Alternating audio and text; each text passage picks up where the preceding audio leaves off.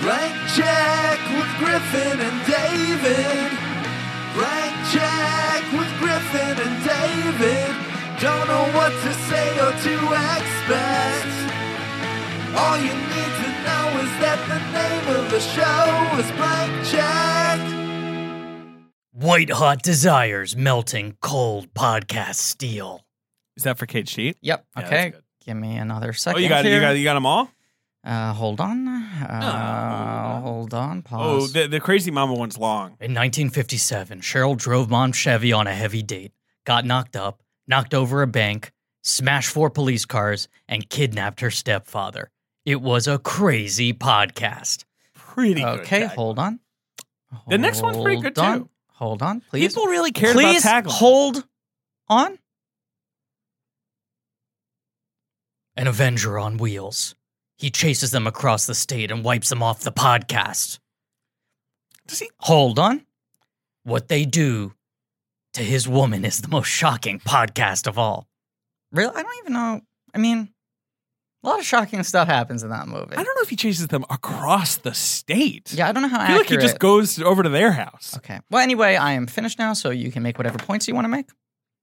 People used to really put a lot of effort into taglines, They and were I good. really appreciate that. And they were like a little, I mean, it like could be longer. a paragraph. It could be like a little story. Well, here's the thing I like looking at old movie posters. Yeah. Uh, I mean, Cage Sheet poster is phenomenal. That's a Phenomenal. phenomenal. oh, phenomenal. That's a phenomenal. Poster. no, but the thing I like about old movie posters is Crazy Mama looks like some shit like a weirdo drew. like they was just like give it to the weirdo, and he was like "Mm, Looks Crazy like a- Mama. Looks like a pamphlet that someone hands out in Times Square. right that it's I a, love it. it's like a chick tract or something. Fighting mad, eh, it's okay. the thing I like about old po- posters, Hmm. and especially I feel like sort of like schlocky, Cormany exploitation movies like this, is that uh, marketing was not as saturated. So a movie had to be able to sell itself exclusively on its poster if that was what need be. Th- this fighting mad poster is really good, Right. Because there's the other one where he's like got the bow, Yeah. and that one has the thing where it's like, hey, he's got a bow. Right. This one no bow, but still pretty cool. Do you know what I'm saying though? Yeah, I do. Like you Of need to course, be able to walk gotta- up to the theater and be like, "What's playing this Friday?" And the poster has twelve sentences It has on a bunch of elements. Right. Right. Right. It's got like really kinetic like illustration. Yeah. It's kind of similar to like schlocky paperback novels. Yes, I would buy Where this it's like- this poster and hang it on my wall. it's a great poster. you know what I mean? Because it's sort of a conversation piece too. Yeah. You can be like, oh yeah, Peter Fonda's in that. You know, you know, that was a Jonathan Demi movie. you know, I feel like you get a couple times a year a movie, especially if the movie's supposed to be like a throwback or an homage to like a bygone genre film. Right, They'll be like, "Oh, look, Oh, it's we an did, internet like, a exclusive." VHS cover. Yeah, right, but they'll just right. like put it on like a fucking website. It'll be like a film thread exclusive or whatever, and it disappears. And I'm like, how much attention would one of these movies get if they were just like, this is our fucking poster? We hired like a painter. the best part. Right, There And- were like twelve painters. right, You hired one of them. right. But like, look at like, uh, you know, the most popular movie of 2019, Stuber, did one of these posters that's like, Stuber is just so crucial to this podcast. I feel like. and also I feel like crucial to the state of Yeah, cinema. That's no, but that's why we're invested in Stuber. A hundred Even though percent. Stuber came and went, Yes, didn't make a ton of money. like an Uber ride, just a quick blip. just a quick blip. just Quick a quick flip. flip.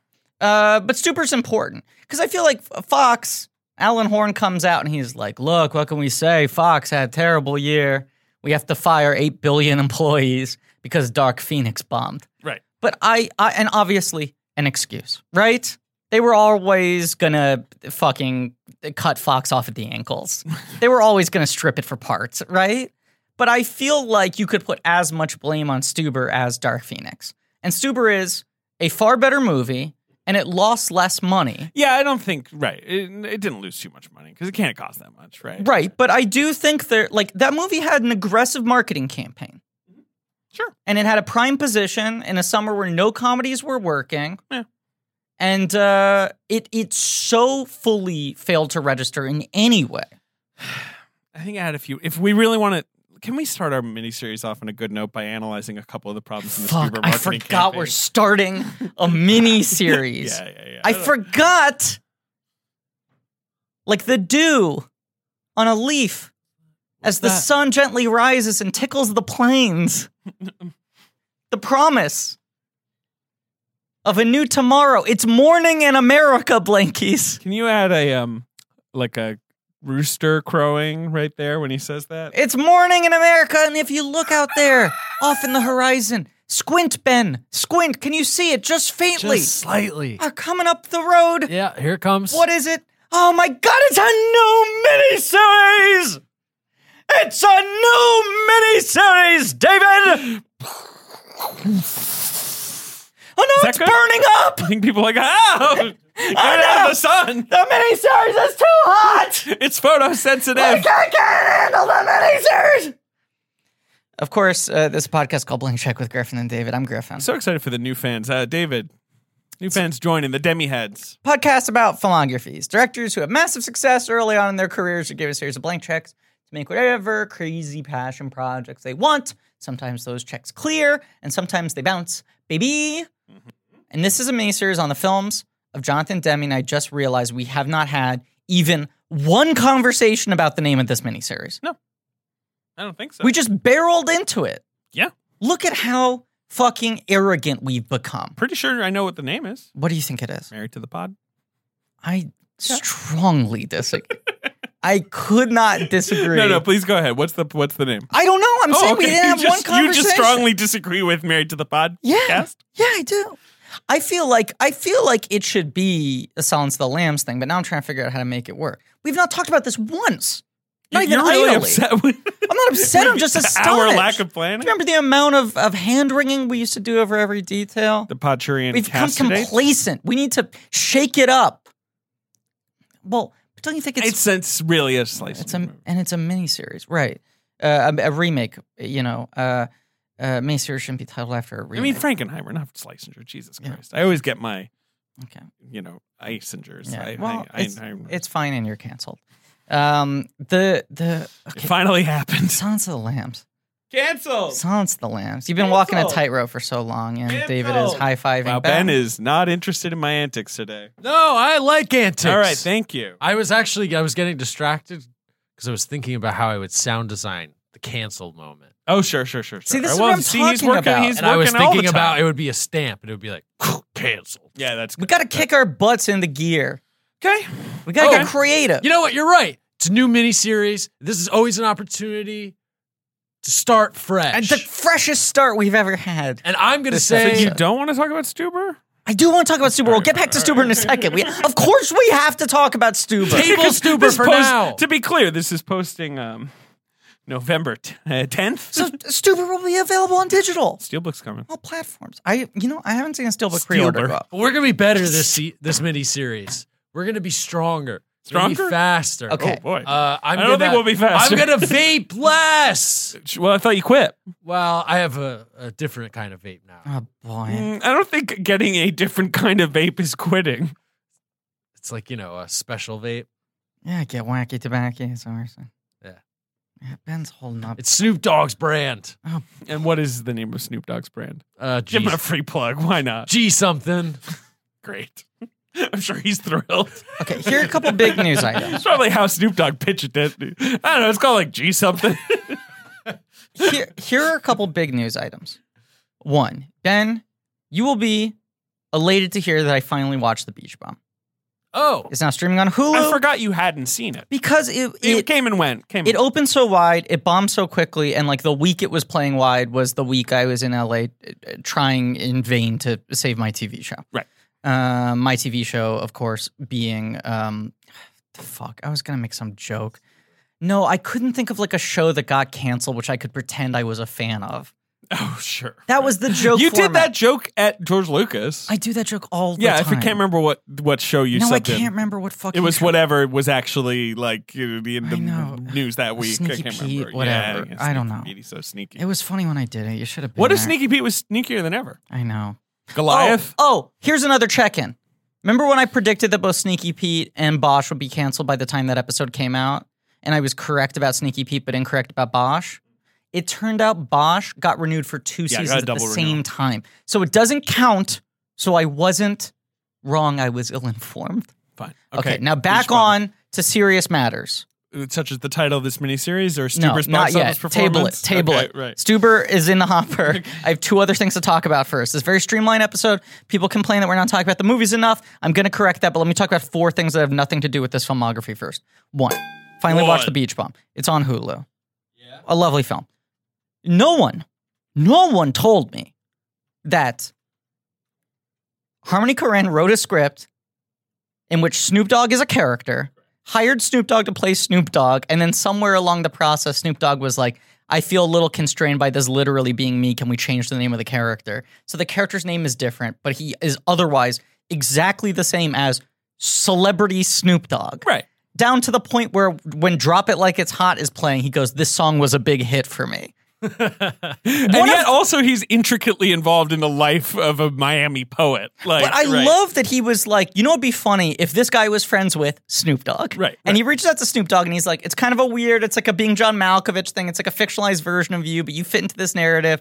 Are you down to do it? And he's like, yes. And then as they're in the rehearsal process, he's like, you know what? I feel like I want to make some choices with this character. I need to change the name to lingerie. Right. But otherwise, nothing else has Wait. changed. simple question. Yeah. Was it did he want to change the name because he was worried he was a little too close to the character or just because it would be funny if he was called lingerie? from my understanding, because I tried to go deep on this, I was like demanding answers. From my understanding, he was like, I think we have more room to play if it's not literally me. Right. Okay. Yeah. I think pot celebrities like Snoop Dogg. yeah. Like, I think that's cool. Boy, this is what this miniseries is going to be, huh? All right. Uh, No! What did you think of the beat? Come on, Willie Nelson, Uh huh. Snoop Dogg. How do you rise to that level I like smoking weed. where Right. you're like making Woody money Harrelson. off of your I'm brand token as just being a I constantly. smoke a lot toker? of weed. and I'm be Willie famous Nelson. already. It feels like you got to kind of Yeah. be famous for a good few years and then just talk about it so much that people are like, "We get it. That's your thing. Yeah. All right." And then after a while, you're like, "I quit," and they're like, "All right, Mm. no, you're not interesting anymore. Seth Rogen, I gotta say, has done a pretty good job of. I can't do it." Oh, he's done a good job. I'm going to Cookie Monster. I think he's done a good job of maintaining a a level of weed culture focus that is sustainable. Cuz he's never had to do the scale back thing. Yes. You know what I'm saying? A Yeah. lot of these guys go a little too hard at some point and then Things- it's like then things they have have to go changed. like I'm not just all about weed. Right. Um okay, a very important matter of business. Yeah. Uh, Well, I was just gonna say, I love, I love the Snoop Dogg lingerie beach bum thing. I think it's the most audacious choices I've ever seen in a movie, and it's great because it's the opposite of Diane Ward in uh, Chappie in terms of successfulness, I agree. which is like, oh, they keep the names the same, make the characters different, but the actors are playing T-shirts with the name of their band on them. Did you like the movie? Uh, beach bum, yes, I think it's fantastic. Point Pretty number great, two, right? Point number two I have a huge announcement for everyone, and Ben doesn't even know this. I've officially gotten David into Steelbooks. Oh, sure, sure, sure. Right. I st- I, I don't know if Ben's that pumped about that. I don't even know what that means. okay, for the listener at home, Ben's eyes have rolled back into his head. the listeners are freaking out. And the point is, I started I started texting David images of Steelbooks and then selling him on Steelbooks are like I always fucking talk about them. and No, they're I'm like- excited. discs that come in like a metal case and they usually have more minimalist artwork and they're like limited edition and they're usually exclusive to Best Buy. And I set David off and he ordered like three of them. Yeah. I Yeah. just feel good about this. That's cool. And this is a new miniseries and it's a fresh start and it's a really clean entry point for new listeners. Okay, point number three Stuber. It's so Stuber. I'm just gonna say, I know what you're talking about. I know what you're saying. You know what I mean? With Like- the Stuber poster? Oh, oh, you wanted to say talk about the the poster specifically. I'm yes. sorry. What were you going to say about I Stuber? just think like like a lot of these titles that underperformed this year and Yeah. prompted a sort of like, oh no, is like the studio movie dead? Is the comedy dead? Is the Yeah. you know like you know it's like Stuber got bad reviews. Yeah. had a terrible name. Mhm. I'm sorry, but it did. Yeah. Um, and although I I think there's a lot of public goodwill for Dave Batista and Kumail, mhm. maybe they're not quite at this sort of level where people are just automatically going to see a movie because they're in it. Sure. So it just had a lot working against it, and you know, it that's that was that right like it's just sort of like it's hard to break through like it opened against crawl and a lot of people were like crawl what's it about there's a crocodile yeah, it eats people i'm there but Crawl even underperformed. crawl did fine Crawl did not. Crawl should have done much better. what crawl did what did great. Crawl end up at? Forty five. 38 Oh, David, that's not good. Oh, tr- Horror is one of the only tripled its budget viable. yeah but it was Genres. paramount it was paramount That's what I'm. Oh, so that means it did well.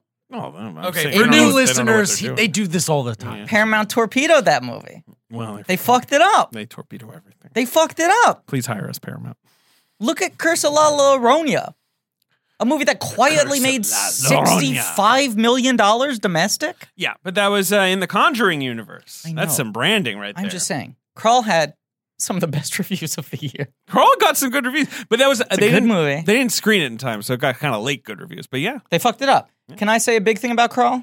sure. Saw it in theaters, like all American moviegoers should have. Right. and it was the first film I've seen in a long time. And obviously, I have more love for the medium than most, but it was the first film I've seen theatrically in a long time where I was like, "Man, I hate that that they fucked up 3D and killed it because Crawl is a movie designed to be." You in like 3D. the medium more than most, I would say. But But, yeah, but even still, I cannot remember the last time in five years I saw a movie and I was like, "Ah, fuck, this should have been in 3D. Crawl is like, it should have been in 3D. It's all like spaces with a water level It's that's very high. immersive. It's all about depth. Right. It's in like small contained quarters. See, I couldn't. I'm too claustrophobic to see that movie because everyone was like, "Ben, you have to see this. Such a wet movie," and I Yeah, was very wet, interested, Very wet. but I can't do claustrophobic stuff. Yeah. Most of it's in a basement. Yeah, it sounds like I'm a pumped, nightmare. But I'll, it, I'll see it on um, Steelbook. TV. Oh, man. The Crawl Steel book. Maybe it'll be like in the shape of a crocodile biting. Ooh, maybe there'll be a bite Or is it an mark alligator? I in don't know. the Steelbook. You got a text message? wow. What do you got there? Um, that's not important. What's important is that the Venom Steel book, and once again, very streamlined episode, very focused, new miniseries, great entry point for new listeners. The Venom Steel book is It's like, his face. I see. and it it's here. like the the title is forming in the sides of his mouth. well, Venom's a pretty malleable face. I know, but I just think that's like a clever design. And this gets back to the thing. Watch me come full circle. I love Venom. I find the steelbook artwork is so often more compelling than the actual artwork for the main release of the film because they feel like, oh, we can get more creative with it.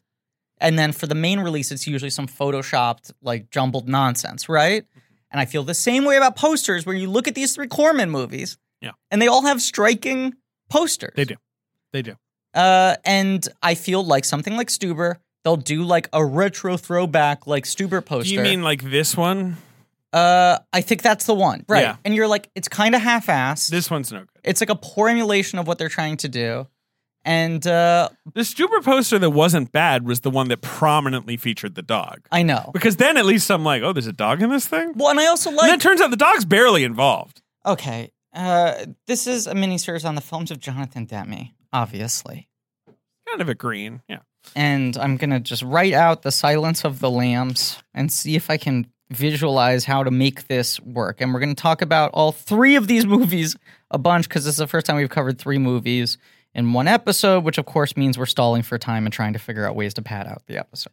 Yeah, which you really need to do. Uh, yeah, this is the beginning of our Jonathan Demi miniseries. And for the beginning of our Jonathan Demi miniseries, we're talking about the three movies he made with the Corman family hmm Caged Heat, Crazy Mama, and Fightin' Man. In that order, three successive 1974, years. 1975, 1976. Bam, bam, bam. And someone on the Reddit point out, uh, KG is now officially the oldest movie we've covered on the podcast. That is true. We got to go further back. Oh. We haven't done anything. Yeah, no. We got to go back, but we we so far have not covered a film earlier than 1974. I think this beats The Loveless as previously the oldest. There you go. Fair enough. But here's a big asterisk as to why.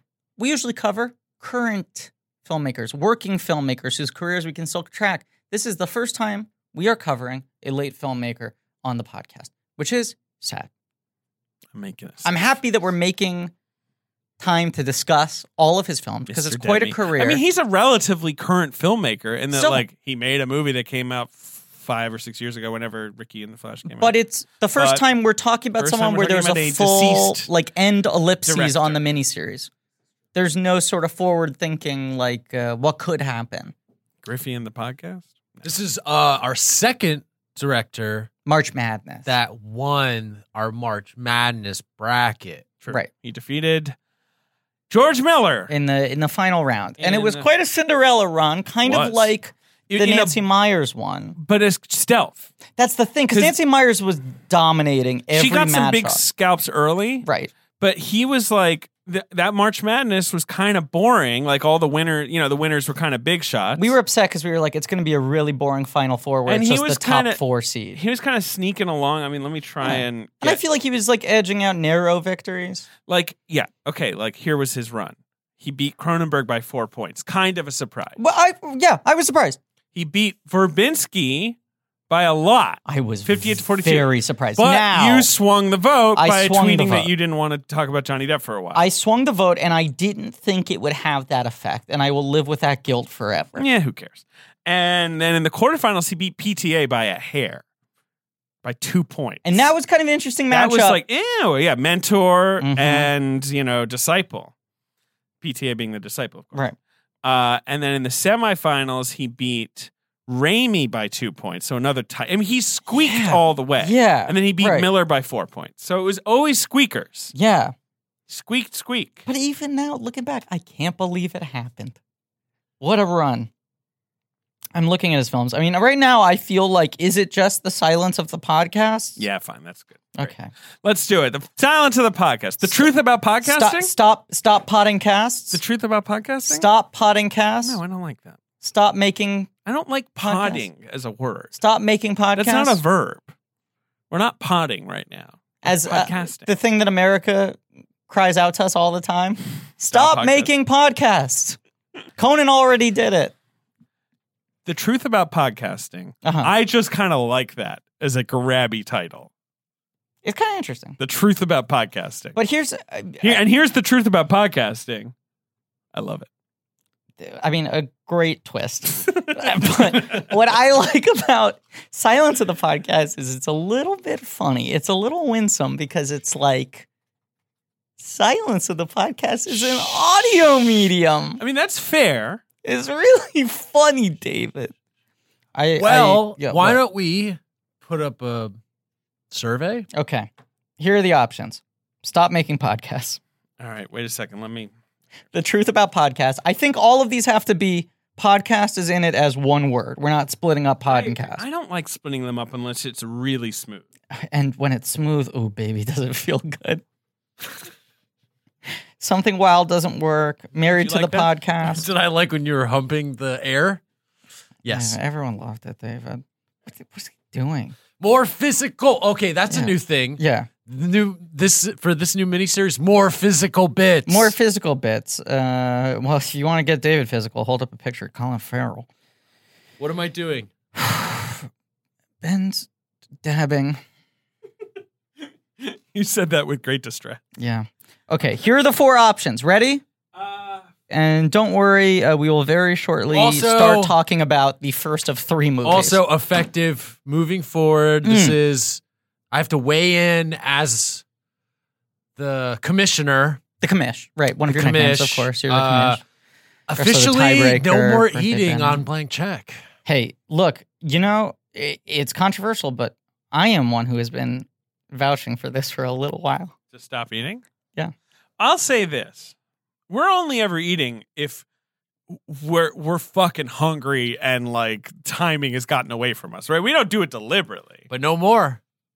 If I see, if I see just anything edible in your hands, I will smack it out. Ah, the fuck what the fuck is the Twitter password?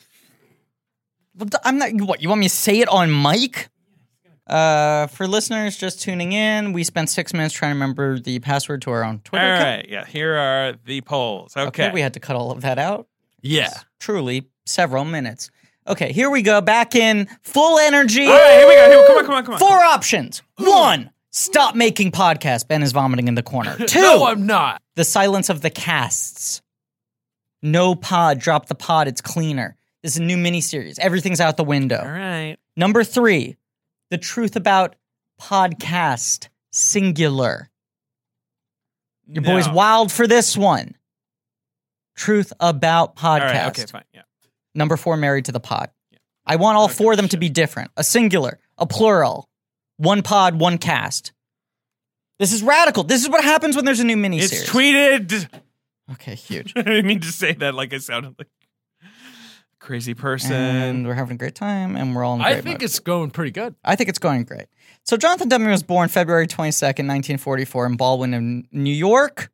In Baldwin, New York. Baldwin, New York. All right. He was raised in Rockville Center, New York, In Long Island. and Miami. He's and Long Miami because he graduated from Southwest Ah. Miami High School. Okay. okay. Went to the Before University going- of Florida. Right, so it's like first half he's in like sort of like Westchester, Long Island, New York life. Second half he goes tropical, baby.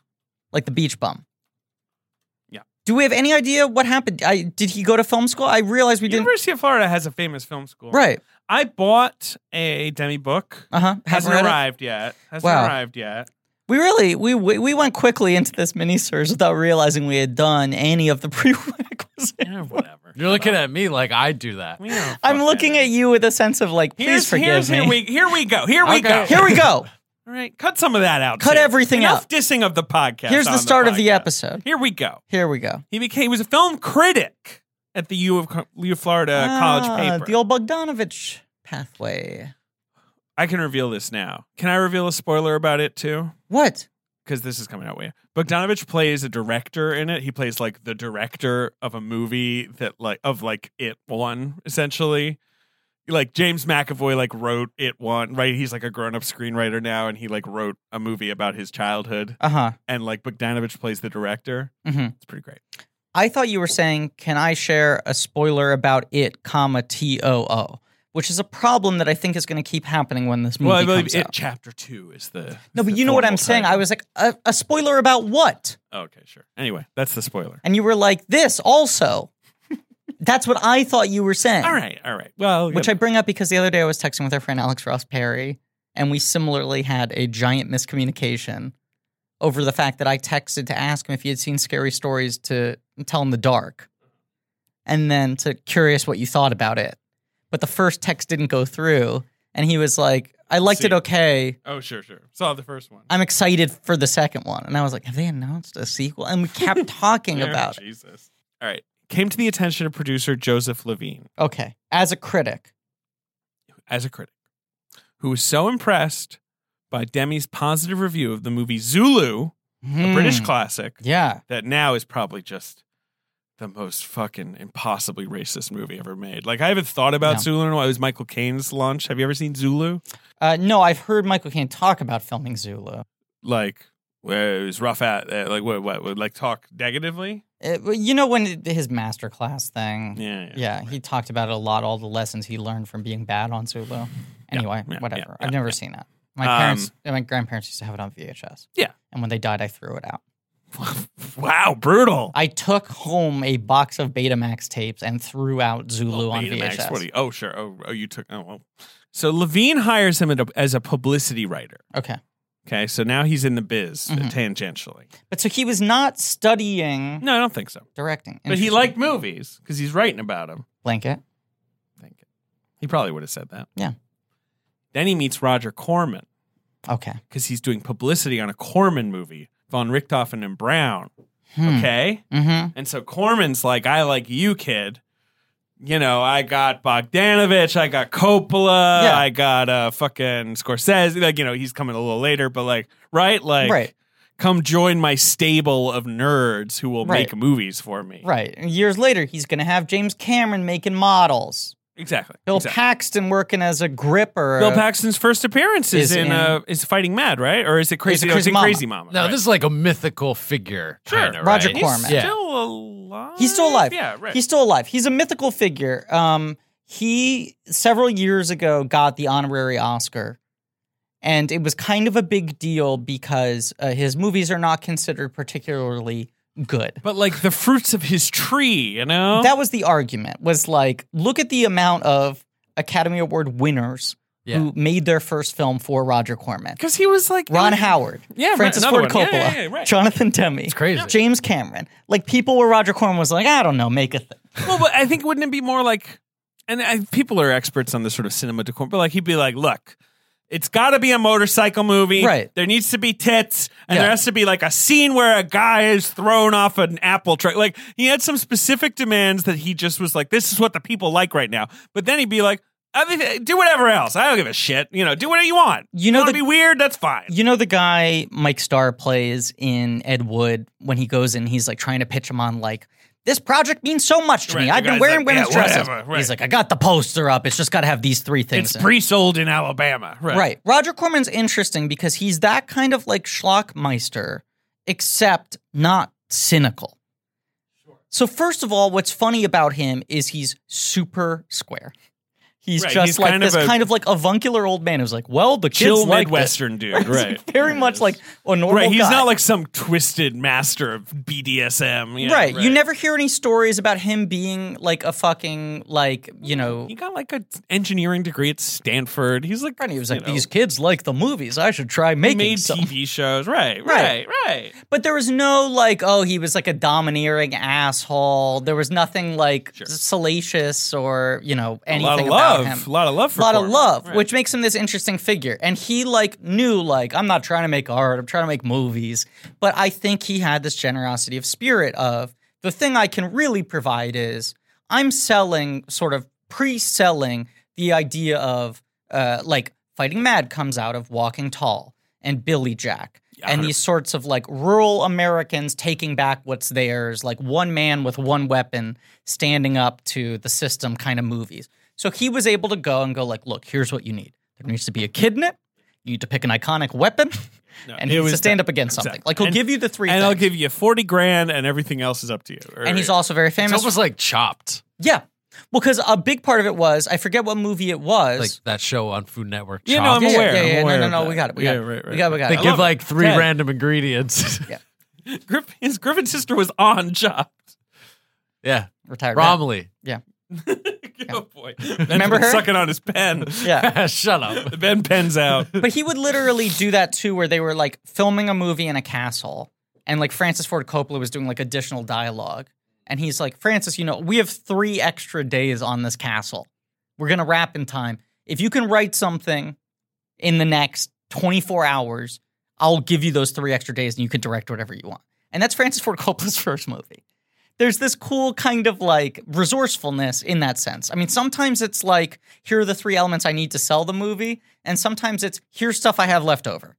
Here's an actor I have under contract. Here's a location I have. We built this monster for this thing, whatever it is. And that's the other thing that's interesting about him is he crosses over through a lot of different genres. They're all quote unquote genre movies, but he's not a guy where it was like, I just make horror pictures. You no, know? not at all. um, and he would sort of follow the trends. And he was very big in sort of like pushing the counterculture to the center of the culture. Uh, one of the movies he directed is this movie called The Trip, that's like the first movie about an acid trip, which was Peter Fonda's big breakout. And it was co written by Jack Nicholson, because Jack Nicholson's another career that doesn't happen if not for Roger Corman. Let me give you the Corman, slight Corman. You know, right? He starts out, he does independent th- stuff, right? Yeah. He does Machine Gun Kelly. He does right, like AIP. I think that was Right. his first. Then he And does these like are just like low budget movies yeah, he's yeah. making. and He does like horror. Sometimes movies, lot he's of- directing them, sometimes he's producing them. he does Right. a lot of horror movies. He did a lot of Poe, Edgar Allan Poe adaptations. Did a lot of Vincent Price. Then he- would then- sort of get like down on their luck, sort of like past glory. You know, I think he did some Bell Lugosi movies, some Karloff movies, and all of that. Yeah, Then he did like an, he had an actual. He worked at Columbia. He Mm-hmm. had an actual contract there. He made The Wild Angels with Peter Fonda, which is a pretty famous movie. He directed that.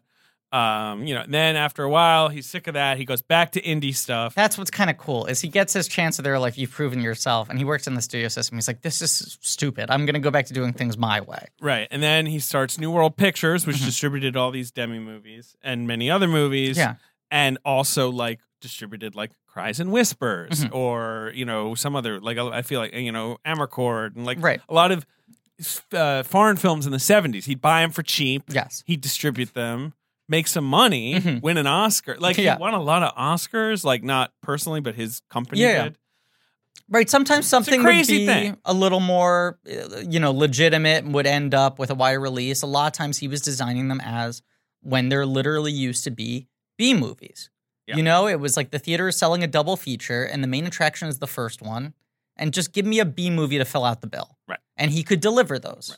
And I feel like just as time goes on, like his world, you know, the the, Yeah. the space for his kind of movies just gets narrower and narrower. Home video kind of kills him, or- or at least his model of doing things. And then he sort of becomes a home video guy, Yeah, he but the did, like- movies aren't the same. and he did like TV movies for like the Sci-Fi Channel. That's the and thing. shit. Then Yeah. it starts to become like he's doing like megalodon versus you know giant mecha octopus or But whatever. now, those now fucking words he's a luminary, right? Like, Right. you know, you could get Roger Corman to come to your film festival. Right. Julie, too. Julie Corman, who produced uh, Crazy Mama. are. Yes, And, uh, yeah. And of course, like you say, all these directors owe their careers to him. He got an honorary. Like, he's he's a legend. there's the story that's really nice where Ron Howard like you know has been acting for like 15 years and he's 19 years old, right? And he's like uh, the star of Happy Days, or maybe this is right after Happy Days finishes. But he really wants to direct, and he goes to film school while he's like a TV star and gets a degree in directing. And no one will hire him to direct because they're like, "You're fucking Opie, you're Richie Cunningham, right? I'm not going to hire you to direct something." Right, right, right. And he went in with like his earnest projects and pitched to Corman, who was like the last stop. And Corman was like, Well, that's not the kind of movie I make. But I'll tell you something. We did some tests recently, and the title Grand Theft Auto is very popular as an idea. just just the, the very title. Right. So he was like, if you can make me a picture in 10 days called Grand Theft Auto, I will give you, you know, $300,000. You could do anything you want. Right. And the, the sweet story is that Ron Howard says that Roger Corman came up to him and he was like, You're doing really good. And he's like, Wow. And he's like, You're doing so well that I think you'll never have to make a movie for me ever again.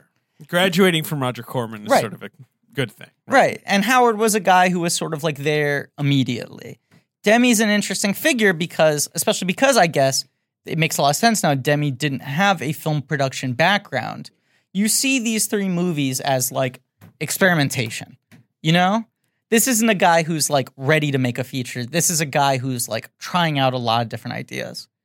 Um, but that is, I think, the main thing that is compelling about Demi as a filmmaker is Demi always felt weirdly kind of experimental Sure. for someone who became a very mainstream filmmaker and ended up sort of being like weirdly an Oscar baity filmmaker because his films have this like very playful sense of like why not do this you could do this there's no reason a movie can't do this you know in terms of his, the ways he vacillates between uh, uh, tones or genres within a single movie, between visual styles, you know, or uh, narrative structures or any of those things. Sure. And these three movies each feel like they contain like slices of the s- things he's interested in, but we've yet to got get the one that's sort of unified as feeling like what a demi movie ends up being.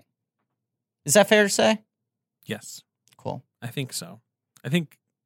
Well, we can talk about it. We'll talk about it. Yeah. Um, but first, before we get to Caged Heat, Uh-huh. he shot one scene Okay. of a sex film called Naughty Wives, also known as Secrets of a Door to Door Salesman. Uh huh. He wrote some scripts. Angels as hard Is as that they the come, one- Angels I'm Hard as sorry. They Come. Is that the one that Coppola wrote on? Uh, not seeing any Coppola Okay, mentioned. I anyway, don't know. Yeah. Um, he wrote. He wrote. You know, Angels as hard as they come, Mhm. and the Hot Box. So he wrote some Corman scripts. Right. Caged Heat. He gets to write and direct. Mhm. So that's I. Th- my argument would be like, I Crazy Mama feels less. That one feels harder to get a handle on. Caged Heat and Fighting Mad, but Caged Heat especially. Caged Heat's weird, and like that's a movie he made. I agree. What's interesting is Crazy crazy. was easily my favorite of the three we watched. Crazy. Sure. Uh, uh, yes, I would say I think it's my favorite of the three, but I also think Crazy like Mama is the one that feels the most like a Demi movie. Yeah, I just didn't. And I have like my Fighting theory Mama. why.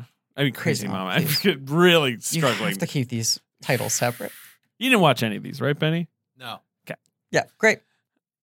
Um. Yeah. No. Yeah. It feels like later movies that re- you're right. Yes. Right. That he then refines. Yeah. Right. Okay. So let's start on Cage Heat. Now Let's Cage- start on Kitschy. Cage Heat is like pure experimentation in like a playful way, right? Not like in like a fucking Stan Brackage way, but it is here's a tired and true Corman genre. It's women in prison. At some point, It's a classic. someone locked onto the idea that you could always get horny men in the 70s to go see women in prison. It's almost on the downswing by the time. Like, there's been a lot of them by Right. the time this comes out. right. This is like the end of like a five or six The year hot trend. box. That's Right. the. That's a famous one. I've seen that movie. Yeah. Um. Which Demi wrote. There's another really famous one. But it was like someone was standing at a blackboard Women and they're in Prison. like, I mean, it's got its own fucking. Wiki. wait a second. If you do a women in prison movie, you can have all Countless the shower nudity in the scenes, world right. and it can get past the censors because it's not sexual. Like it was Oh, like they had right. been like, well, before if you had 17 naked women in a movie, it had to be an orgy and then it's a porno film. And they finally like figured out this like narrative like hack where it's just like, oh, you can have dialogue that's progressing the story, quote unquote Right. that's taking place while everyone is fully naked. And then it becomes this like incredibly valuable subgenre for half a decade. I mean, that's like the shower scene, right? The group shower scene. There, Get there, a bunch of naked bodies, but you know, it's just there are no less than six of them in this There are film. A lot of them in this there are a film. lot of them in this movie. But also, the women in prison film gives you like danger, Yeah. right? It gives you the criminal element, the crime, the seediness that these B movies usually need to sort of satisfy. There's either, you know, uh, you get action. Is there an escape? there's like a man that you can rebel against. There's a lot Right. of rebellion elements. It's the 70s. People are like, fuck the man. So there can be like a warden who's evil and you can hate them. Which is Like, the other thing about it is these movies are then able to also be like, no, but look, it's like feminist, it's empowering. You know? Sure. Which very often is a very hollow claim. Sure. And this movie feels like he's actually trying to square the circle. Like this movie feels like him being like, I know I have to have the nudity. I know I have to have the violence. Like, Right. I have to have, you know. you've given me like 10 things I need to put in this movie that seem antithetical to a guy who is by and large characterized mostly for his sense of humanism, right? That's like Demi's like defining characteristic as a filmmaker. Is like he really cares about people and he's interested in, in people. Um and here's a movie in which he's like trying his hardest not to reduce these women, but every five minutes someone needs to show their breasts.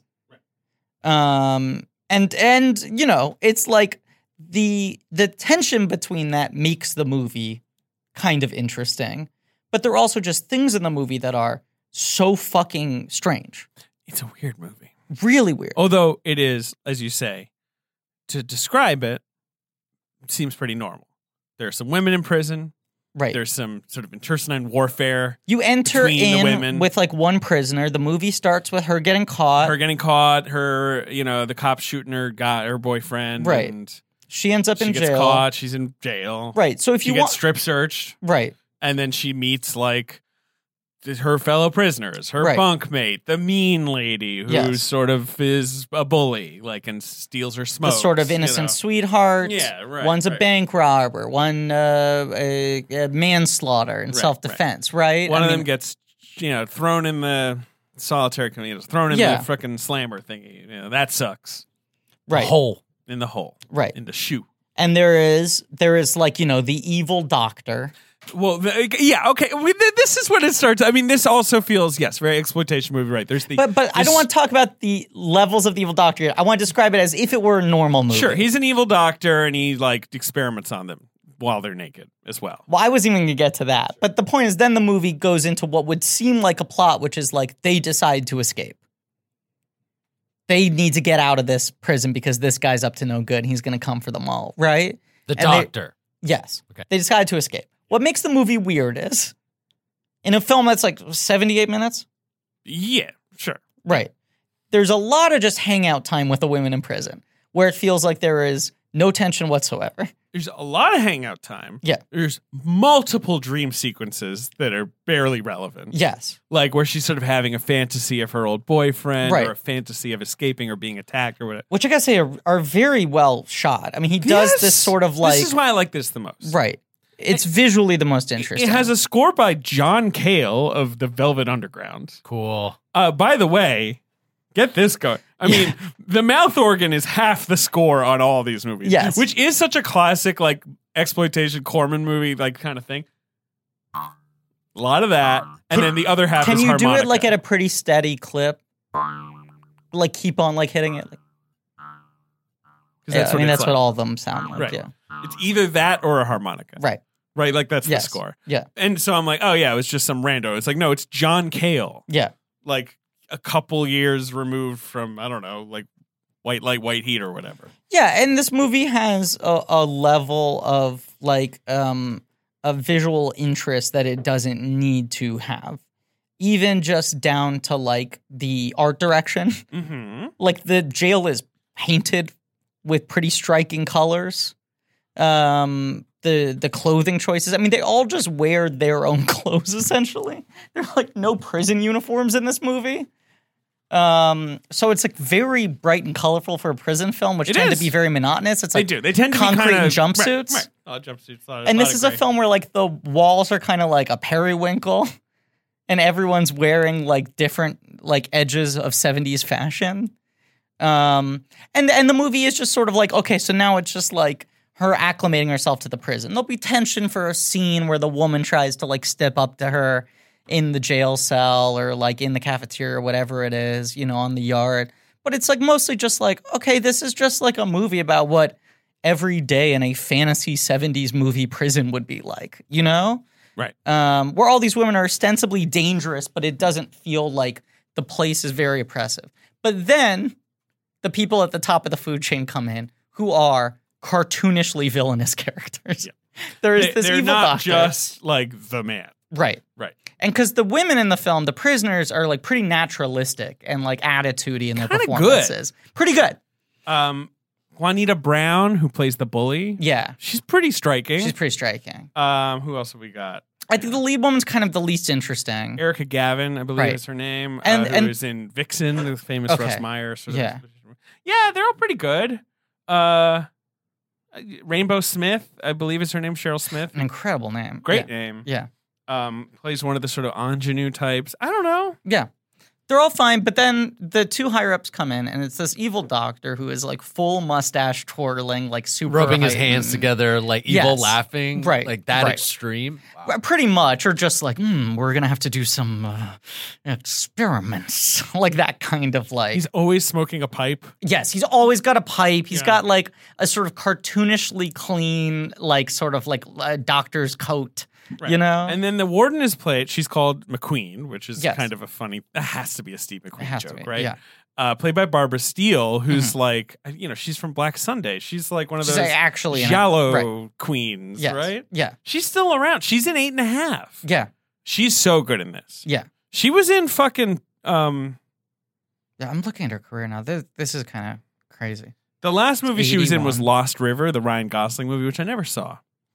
Oh, That must his be- film that he directed. Yeah, Yeah, that must be him being like that must be some super fandom, like, mo- probably more like Mario Bava su- super fandom. yeah. I think she plays the grandmother in that. Apparently Yes. she's in Piranha. Like she's around. Um, She's great in this. Lost River is very much uh, uh, Ryan Gosling trying to make a Mario Bava. movie. Right, right. That makes sense.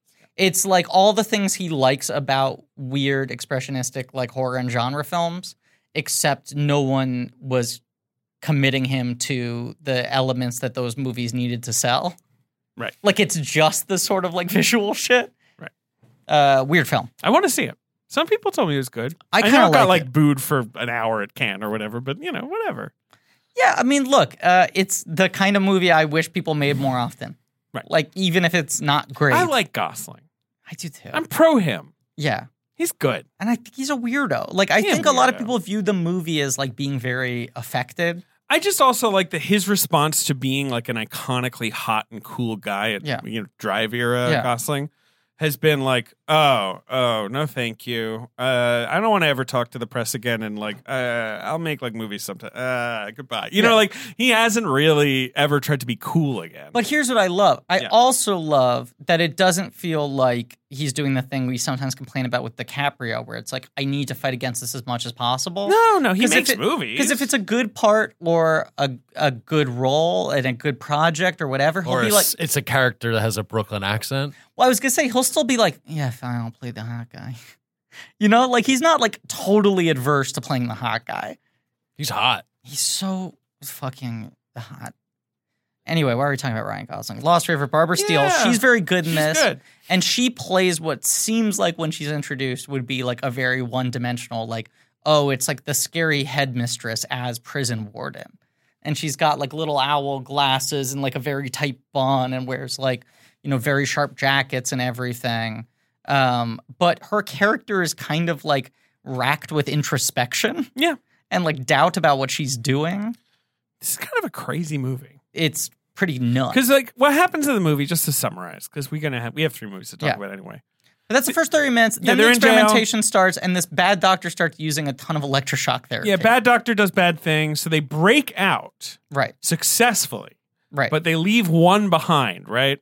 right. Because the threat is what he wants to do is he promises he will get prisoners out on good behavior early. He'll get them the pardon or the early release if they allow him to perform experimental lobotomy. Right. Which is all of him trying to like test the limits of their subver. Uh, uh, uh, why, why am I struggling for the word now? He wants to sexually take advantage of them. Yeah, he's a bad man. He wants to make them uh, submissive, not by choice. Uh, and then is like, but you have no other option. So he's like shocking these women until they're like, anything to get me out of here. And he's like, I can cut a part of your brain out. And they're like, I guess so. No good. Very bad. Don't do it. I was thinking of doing that. No. No. Oh, okay. All right. Sorry. Uh, Canceling no! those. Wait, I need to just cancel. So, yes, they've already successfully escaped at this point, and they start getting the reports from the prison cell. Right. Because they just escaped because they're like, this electroshock therapy shit's bad. Yeah, they escape. But Have you right. guys ever been on the lamb? have I ever been on the lamb? No, uh, no, haven't No? ever been on the lamb. Seems like a stressful situation. No, I've been on a horse. Lamb's pretty hard to ride. Yeah, they don't really move around that much. I've been on the lamb. They don't really gallop. So Wait. they escape. Yeah. And then they're like, look. And they they esca- the escape part is the least interesting They part. spent like 15 minutes just when they're going just like, hanging out. so we should probably do more crimes, right? That's the thing we're good at. And they go and meet up with one of their friends who had gotten out like months earlier. Yeah. And she's now working at like a brothel where the service is uh, the the women wrestle the men. It's like yeah, right. right. underwear wrestling without sex. I mean, again, seemingly. some of this stuff just sort of. I mean, again, there's like multiple fights in the shower. Like it does Right. feel like it's sort of like just required. and we box jumped over my checking. favorite sequence, which we'll get to in a second. Get to it Uh, now. we'll go back to it. Well, I just wanted to tell about the wrestling thing. But they go into the wrestling place to meet their friend, and they just are like, this fucking loser. We're here to see our friends. Get out of here. And then it turns out the guy is a cop. And they're like, look, we're like, we just got out of prison. We're hot. We need to figure out where to go. We need to lay low. And this guy's like, fuck you. I'm a cop. Here's my badge. And they're like, okay, I guess we're going to shoot this cop. and they take out a gun. There's like a 30 second transition between them being like, hey, you need to help us. We're trying to make an honest lives for ourselves.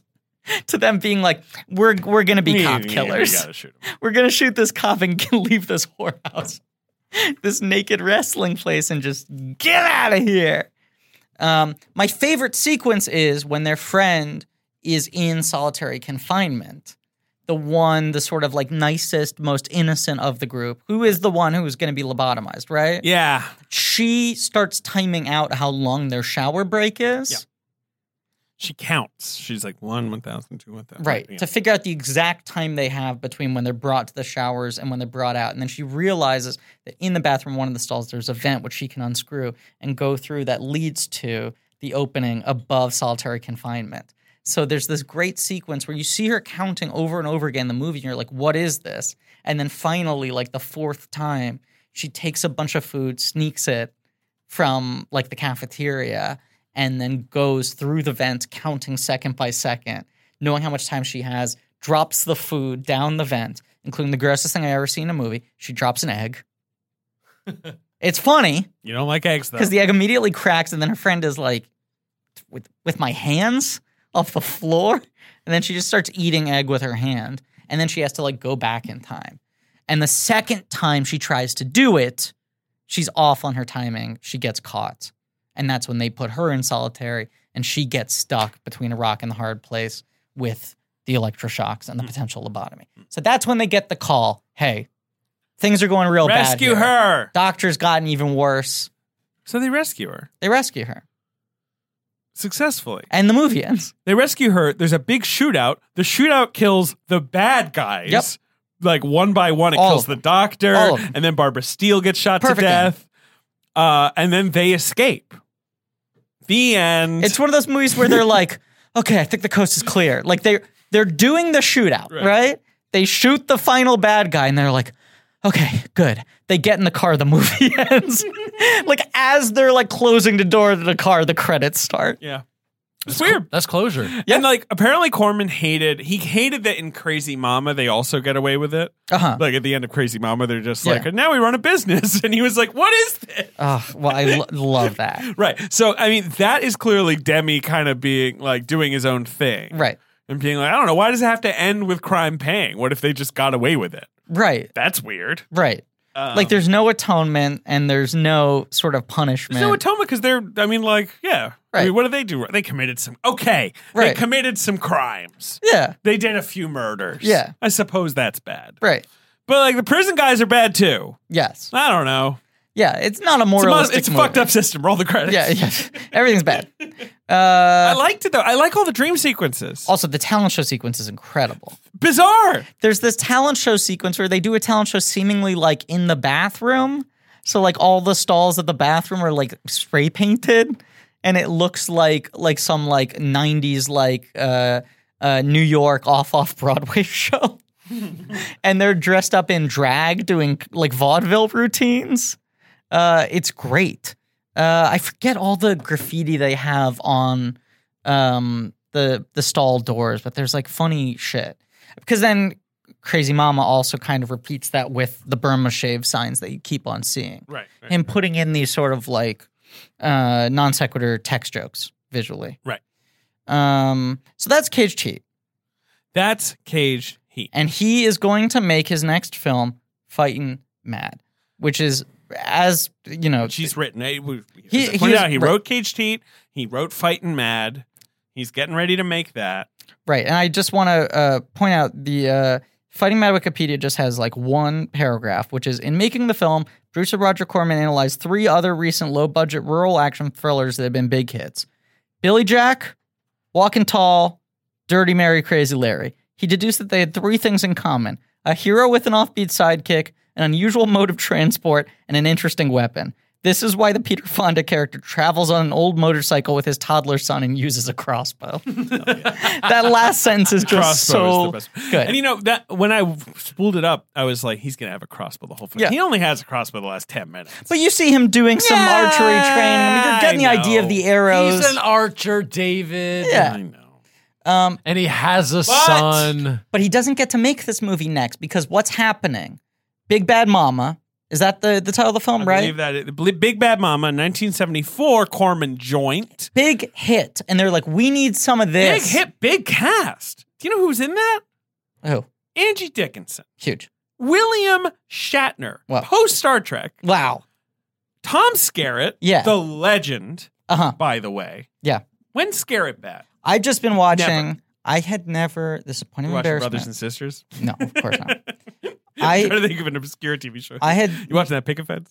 Pick Offenses? other than random episodes, Okay. I had stayed away from the post Diane years of Cheers Oh, sure, sure. because I was such a Diane loyalist and I'm not a huge Kirstie Alley fan. I was like, I don't want to watch the Rebecca years. Now Oh, You're fucked up. What do you mean? She's great on. I Cheers. finished Seinfeld and I was like, fuck it, I'm going to watch the Rebecca years. I'm still not crazy about the character. I'm only in her first season. I, she's awesome on Cheers. I mean, Kirstie Alley herself, I guess, is she's made some bad movies. I think Shelley Long is awesome on Cheers. but yeah, but it doesn't have to be a competition. It's not a competition, but I, I, I maybe the character makes more sense later. As of now, I'm not impressed, but I think she was kind of crucial for the show, though. It kind of needed a reset. I'm in the transition. so yeah, yeah. let's see. Uh, but Tom Skerritt is in that entire season. He's in like he six shows episodes. up like six or seven hours. Yeah, yeah. He's uh, Drake, her uh, boss, Yeah. and he's so fucking good on the show. He's never bad. Scarrett is never bad. Steady hand. He is. I fucking love him. I mean, I like recently rewatched Top Gun because the trailer for Top Gun Your Maverick favorite movie of got my dick 2019. so hard 'Cause I'm, I'm so fucking basic. I watched it with you the first time it came out, and you went like, eh, "I don't know," and Right. then you have now watched it I came four back and times I a was like, minute. Guys, I keep watching it. yeah, I can't stop watching. it. It's so fucking good. And I don't even love Top Gun, although on rewatch I was like, this is kind of incredibly impressive movie, even though it's also sort of total bullshit. It's bullshit. It's like half horseshit, but then it's also so like insanely well made. It's sort of Right. the Tony Scott story, I guess. right? Um, but Scarrett, amazing in it. Yes, So fucking good. yes. That's my main takeaway. And and Anthony Edwards is incredible in that one. I argue Outrageously good. everyone always says like, "Well, that's just like Tom Cruise like hitting his apex moment." The He's- movie, He's good. right? But But looks great. that movie would have grossed half as much as it did without Anthony Edwards.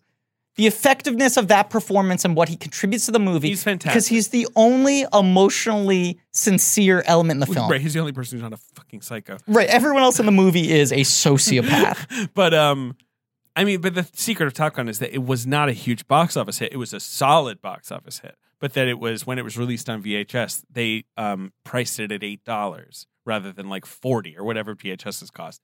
And everyone on earth bought it on VHS. My friend, it was a huge box office success. No, it I wasn't. understand it was also a big VHS No, success. Oh, it was big. It was a huge box office success. Yeah, look it up. Okay, I'm going to look it up right now. Feel free to talk about anything else you want. I'm giving you 45 seconds of runway, no pun All right, intended. it was pretty big. Yep. Yeah, it was pretty big. Why did I think it made half this? it's 184. 170 something. Oh, wow, pretty massive. Yeah, why did I think it made half that? Because you're very wrong, and I knew what I was talking What am about. I confusing it with then? Risky Business? Maybe. Gotta look it up. Risky Bottom. Business, I think, did like 50. Did you just say bottom? Bottom arrow. Bottom Oh, he's knife. trying to do the Bottom. inverse. of- Oh, I, s- oh uh, Jesus. that just really took me as like, bottom arrow was the first place you went? Yeah. Ben Jesus. is resting his head against the microphone in a pose I can call uh, a, a, a man quits. I was 100% confusing it with Risky Business. yeah, right? Yeah. Anyway. Top Gun was like the number two film of its But year. that VHS fact is also and that- so much yes, fun. no, right? and then it also just then blew up after. Everyone owns it on DHS. Yes. We owned it. Yeah. Did you own it? I didn't. My family had so few VHSs. Not a very patriotic family, it sounds like. no, That's what the Air uh, Force- uh, Jules and Jim. That's a good movie. uh, Animal House. You're cutting all of this, right? not keeping it all in. Uh, first Toy Story, first two Muppet movies, Space Jam, Mary Poppins. Those are the VHSs I remember as having. It, uh, for how much of an insane physical media hoarder I I was became about later. to say that's how you didn't have like all Disney movies. No, we did not. I don't. I had like all the white clamshell. Yeah, you know, I the- cannot think, and maybe I'm wrong here. I cannot think of a traditional Disney animated film that we had. We had the clamshells for the first two Muppet movies when Disney released them. Right. We definitely had Mary Poppins. I watched that all the I time. had that. We must have had Wizard of Oz.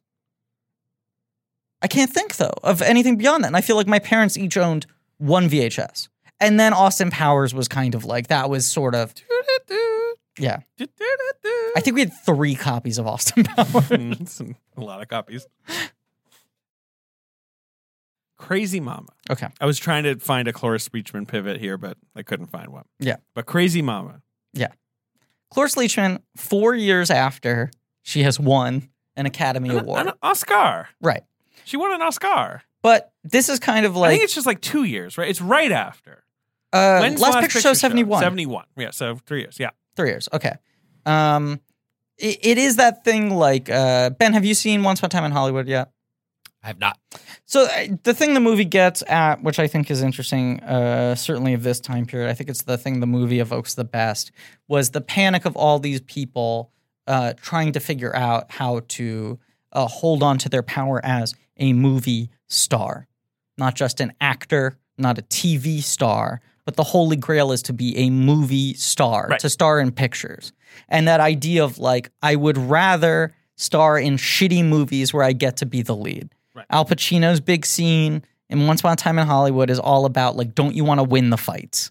If you're on TV, you're playing the bad guy so that they can make some new up and comer It's a look great, tough it's a great scene when Pacino lives by this beating all. someone who used to be a movie You star. used to be famous. You get beaten up on screen. It means the other guy's a cool guy, right. right? Sure. Yeah. And they're like, but you're on big shows.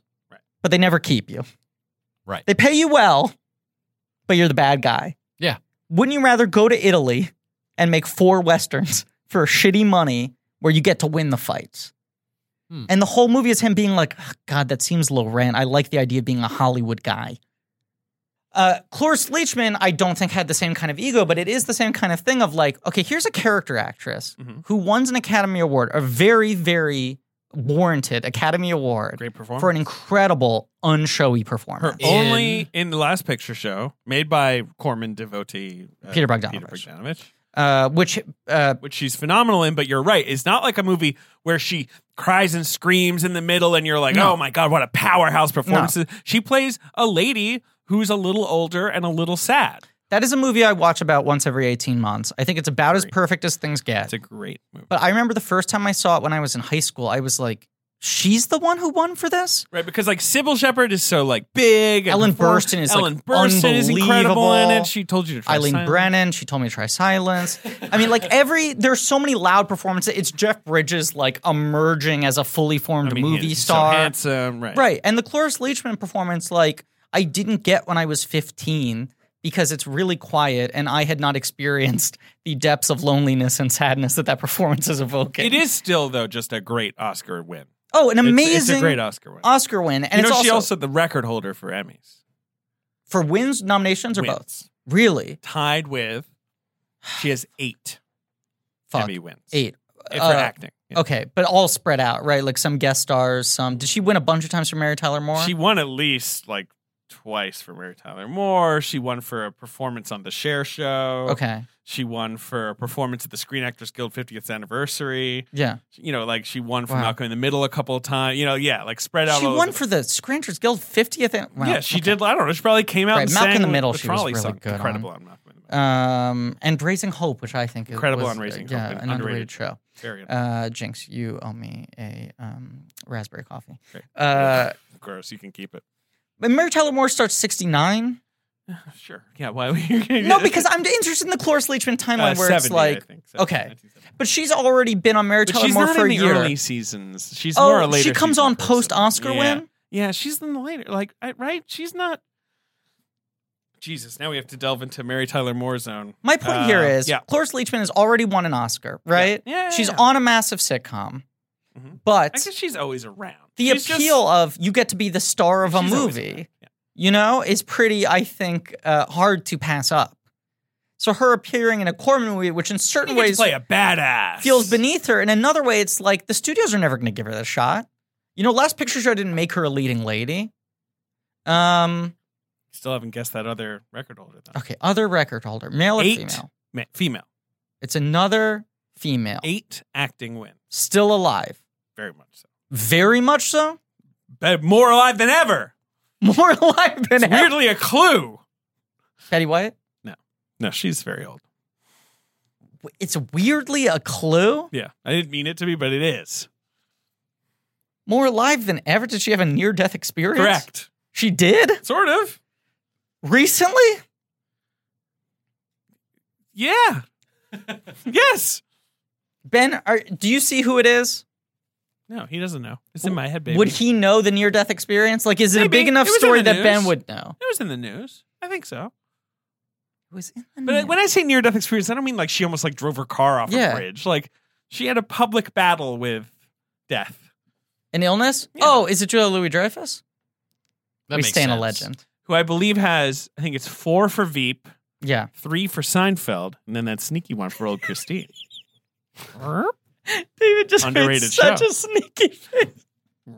I always get so annoyed when people are like, Julia Louis Dreyfus, legend, starts her career at SNL, Then there's Seinfeld. Yeah. And then Veep is amazing. I'm like, she did five seasons of a fucking fantastic network Right. sitcom that like no one remembers. She hit 100 And she episodes won an Emmy. and won an Emmy. and like Wanda Sykes and Clark Gregg and all, and like Right. Hamish Linklater, all these funny Yeah. people were on it. It was great. And it also came out of like everyone being like, "Oh, fucking Seinfeld. yeah, curse, when she Seinfeld won the curse." Emmy, she like for that one, she was like, "Fuck the Seinfeld curse," like 'cause Yeah. that was still a concept. Yes. And now like everyone's doing fine. She's doing fine. Seinfeld's doing fine. Jason Alexander's Nickelback videos. Uh, oh, oh, should I stop talking? Uh, Michael Richards. Michael Richards, is, he's uh, oh, uh, oh. has his What's this? health at least. right. Footage not found. uh, Alex Fryer, who's a, a great uh, uh comedian out of Chicago, uh, he tweeted recently, and I had just completed my Seinfeld rewatch, and he was like, I wonder all the time what Michael Richards does on a day to day basis. And I have the same thought. Like watching those episodes, I was like, it must be weird because he has pretty much not even attempted to come back. And as we've seen in recent years, like most of the canceled men take like four Take a to couple six years. hours before Right. they like go like, I'm ready. I'm back. After being publicly assassinated, Right. I'm on my comeback tour. Right. Where Or, I call you all cocks. or after publicly assassinating someone else, I took a timeout. After a quick five, I'm ready to star in movies again. But Michael Richards like did one season of the Kirstie Alley sitcom uh, yeah. and that arc on Curb where he plays himself and tries to like address the scandal, which I thought was the clunkiest thing Curb has ever done. It wasn't great. Um, and other than that, has just like not existed for a decade now. He's in that wild episode of Comedians in Cars Getting Coffee Which is where all he is so fucking crazy. and Seinfeld trying to rehabilitate Seinf- him. and Seinfeld's like, just relax. It's all right. Like, the But world's also, not ending. Half that episode's scripted. Like he Yeah, keeps on it's pretending, weird. like we gotta go meet Jose Canseco yeah, or right. whatever. Have you seen it? Yeah, it's sad. There's just a moment where Jerry Seinfeld is driving with him and he's freaking out about, you know, Richard's just Yeah. freaking out about, and Jerry Seinfeld just goes like, it's been raining on the car. And he's like, we're all just raindrops on a windshield, Michael. Yeah. Raindrops, we'll just go away. The episode And I'm also like, ends "Jesus, with that's them very leaving, leaving the coffee shop, and like people start like swarming Michael Richards asking for autographs, and then it like cuts to like a montage of like people coming up and laughing and taking pictures with him, and then it's like Jerry in voiceover going like. And I saw how much joy Michael brings to people. He really is a bright light in this universe. He needs to be out here. Like it's like him trying to like character witness at a parole hearing. But even that was like first season of that show, and he just like you know, I'm sure he has ungodly amounts of money. The check never stops coming in, but I do wonder, especially because he is one of the guys who seemingly kind of like took his lumps and was like, I don't know, maybe I just shouldn't be in the public eye anymore.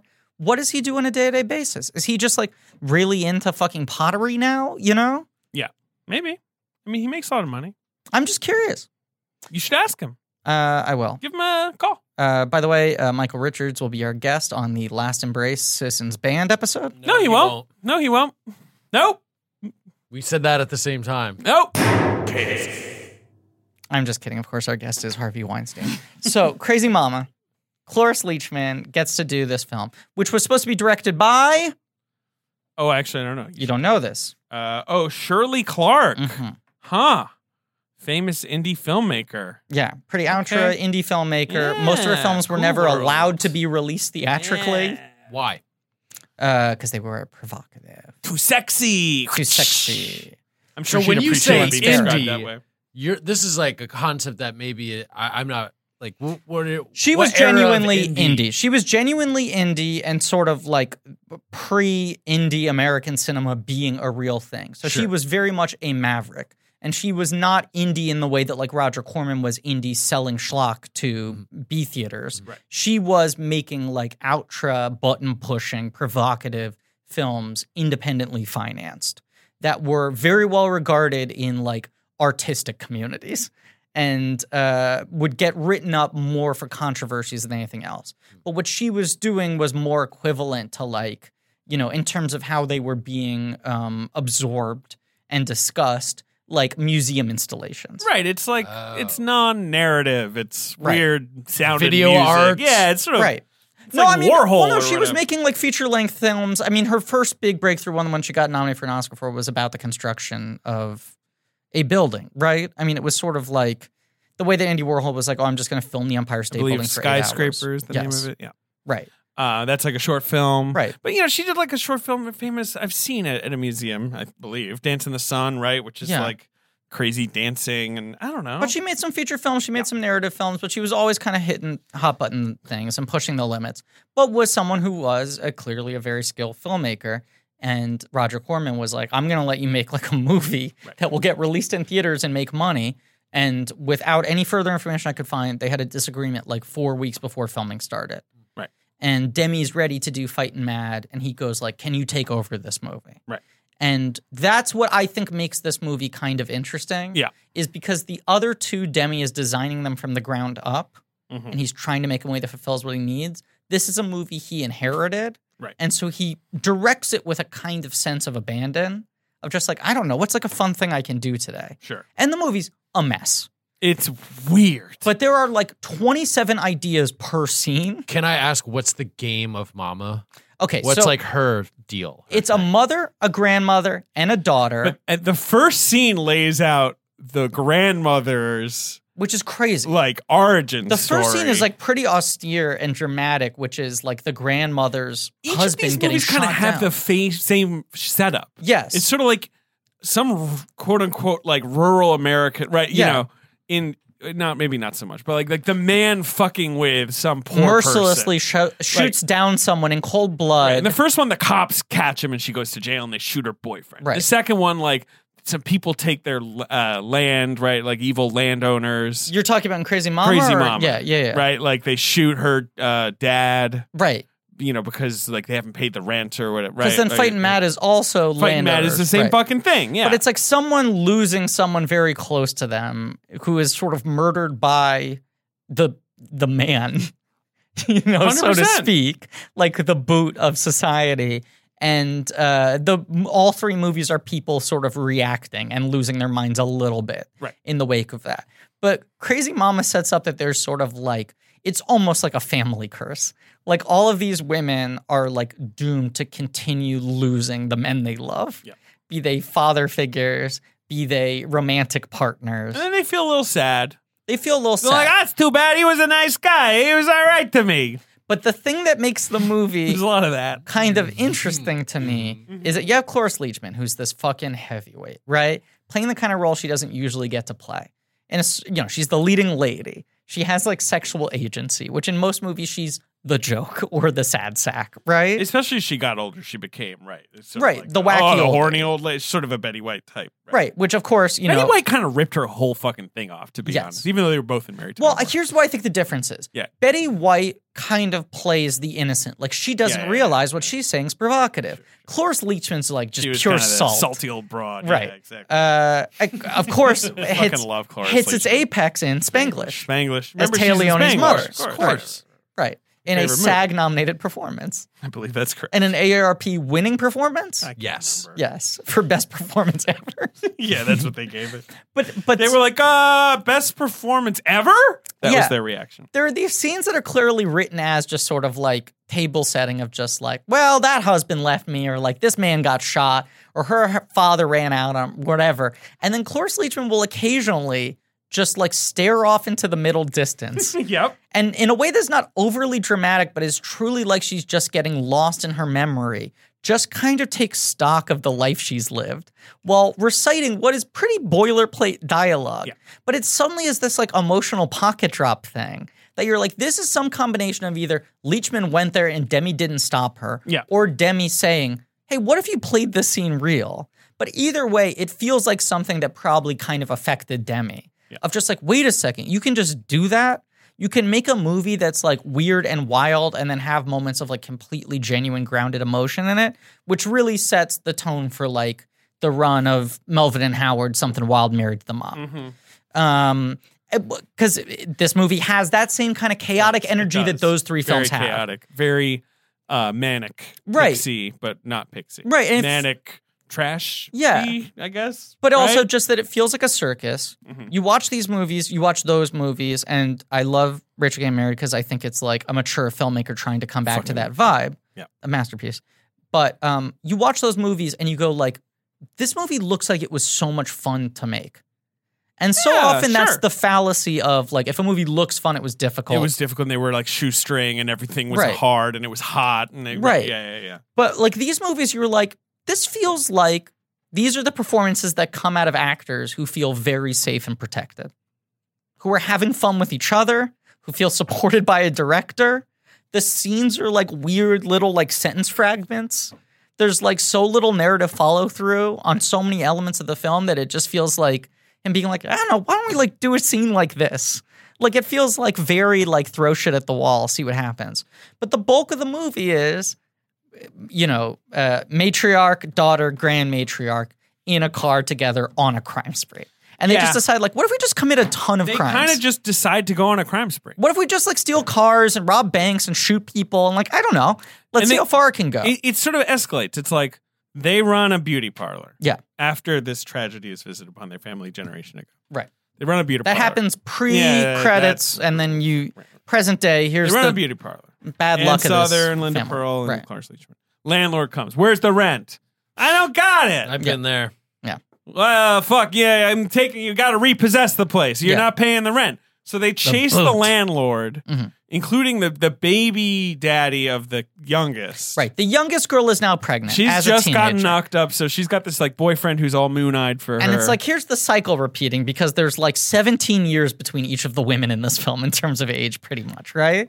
So you're like, here's the cycle repeating. She's got this boyfriend who is literally uh, Ralph Mal from Happy Days, Oh boy. right? The dorkiest member Right. of the Happy Days Totally. crew. Sure. and he's just like right. He's he's in love with what's her pants, and so Right? He's but like, it- oh, I gotta so get they- married now, and she's like, I don't wanna fucking marry you. and he's like, come on, what are you doing here? You're making me look stupid. And she's like, I'm young. I'm trying to have fun. So they chase the landlord around, they ram his car and shit, and then it just yeah, they're just like, you know what? We got screwed over Right. by Yeah. the man Yeah. We already way just- back when. We just Yeah. committed a crime. Why we don't- fucked with this guy. The Right. cops might be on us anyway. Why don't we rob everything we sight so that we can like take back our original property? Yeah. Which is like God the fuck knows where. Right. And go on a crime spree. But that's the idea is like That's pretty much the whole concept, right, right? right. The family's curse started Because at it's not this easy moment. to follow this movie, No, but at all. that is sort of the concept. right. But like the family's curse started at the moment that their property was seized and the father was shot, right? Yeah. So they're like, we're justified. Like reparations. We can do whatever the fuck we want to to get back our land is sort of the idea of the movie. Right. Um, but along the way, the teenage girl meets like a biker boy who she loves, and he ends up joining them. So both her baby daddy and this biker boyfriend are there, and she keeps on oscillating between the two of them. Yeah. I like the biker boyfriend. I think he's kind of cute. So do you know the story about him? uh no. He is Cloris Leachman's real life son. Huh. He wanted to be an actor. This was pretty much his biggest role. And eight years later, he died at the age of 30 in a YMCA from an overdose of ulcer medication, which is one of the saddest things I've ever heard. That's serious. That's a Sad. really dire combination of That's elements. no good. It's not like if you took more, right. your ulcer gets It's not so like taking a painful bunch of that you're painkillers. hot. Right, and I think he had a young daughter from an estranged wife, and he moved to be closer to them, Hmm. so that's why he was staying at the YMCA. The whole thing was bleak, but he's really good in this, and it's kind of sad Very that he never charming. got another part after this. Brian England. Brian England. England. So uh, apparently, the whole thing was he didn't want to. Uh, he sort of pushed away his mother because he didn't want to feel like he got success off of her back. Um, but it's like a yeah, really, really uh, sad story. He's really good in this, and this movie has like a 1974 thruple, uh, yes, it does, and it's kind of just how it is. right? And there's a scene She's kind of like, "That's going to be the vibe." where she's in bed Mm. with both I of them. want both of you. Right. And Ralph Malph is like, I can't believe I'm agreeing to this. right, right. And the other guy's like, "Yeah, whatever." Right. Snake, I believe. His But name what is. feels kind of progressive about it is the movie isn't like siding with Ralph Malph. Right.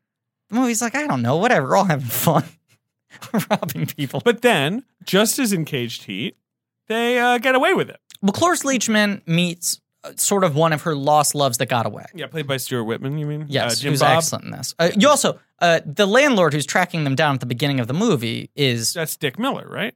Or no, Dick Miller's in this movie. is the detective at the He's end, the detective, right? right, right. Who's the landlord? Is is it not uh, Jim Backus Yes, it's Jim Beck, who is literally Mr. Magoo? Right. Jim Backus, who is the millionaire from He's Gilligan's the, the Island. voice of Mr. Mc- So it's old man Jim Backus good. going like, "Come back here with my rent." Also, apparently, John Milius plays a cop. he does Yeah. very, uh, very Gets visibly. shot, He's one of yeah, the cops who's like yeah. in the shootout at the end. They get away Big with beard it. and aviator sunglasses. That's great. they get away with it, and then the end There's of a the whole movie. Vegas sequence. Yeah. We haven't really talked about that where they're gambling. That part's fun. Oh yeah, The way they and they keep saying the the, the slogans. Yeah. Like the lady keeps saying some like sort of motto. Well, the thing that kind of does them in, Also, Right. what about that lady Bernice in Caged Heat? I forgot to mention her.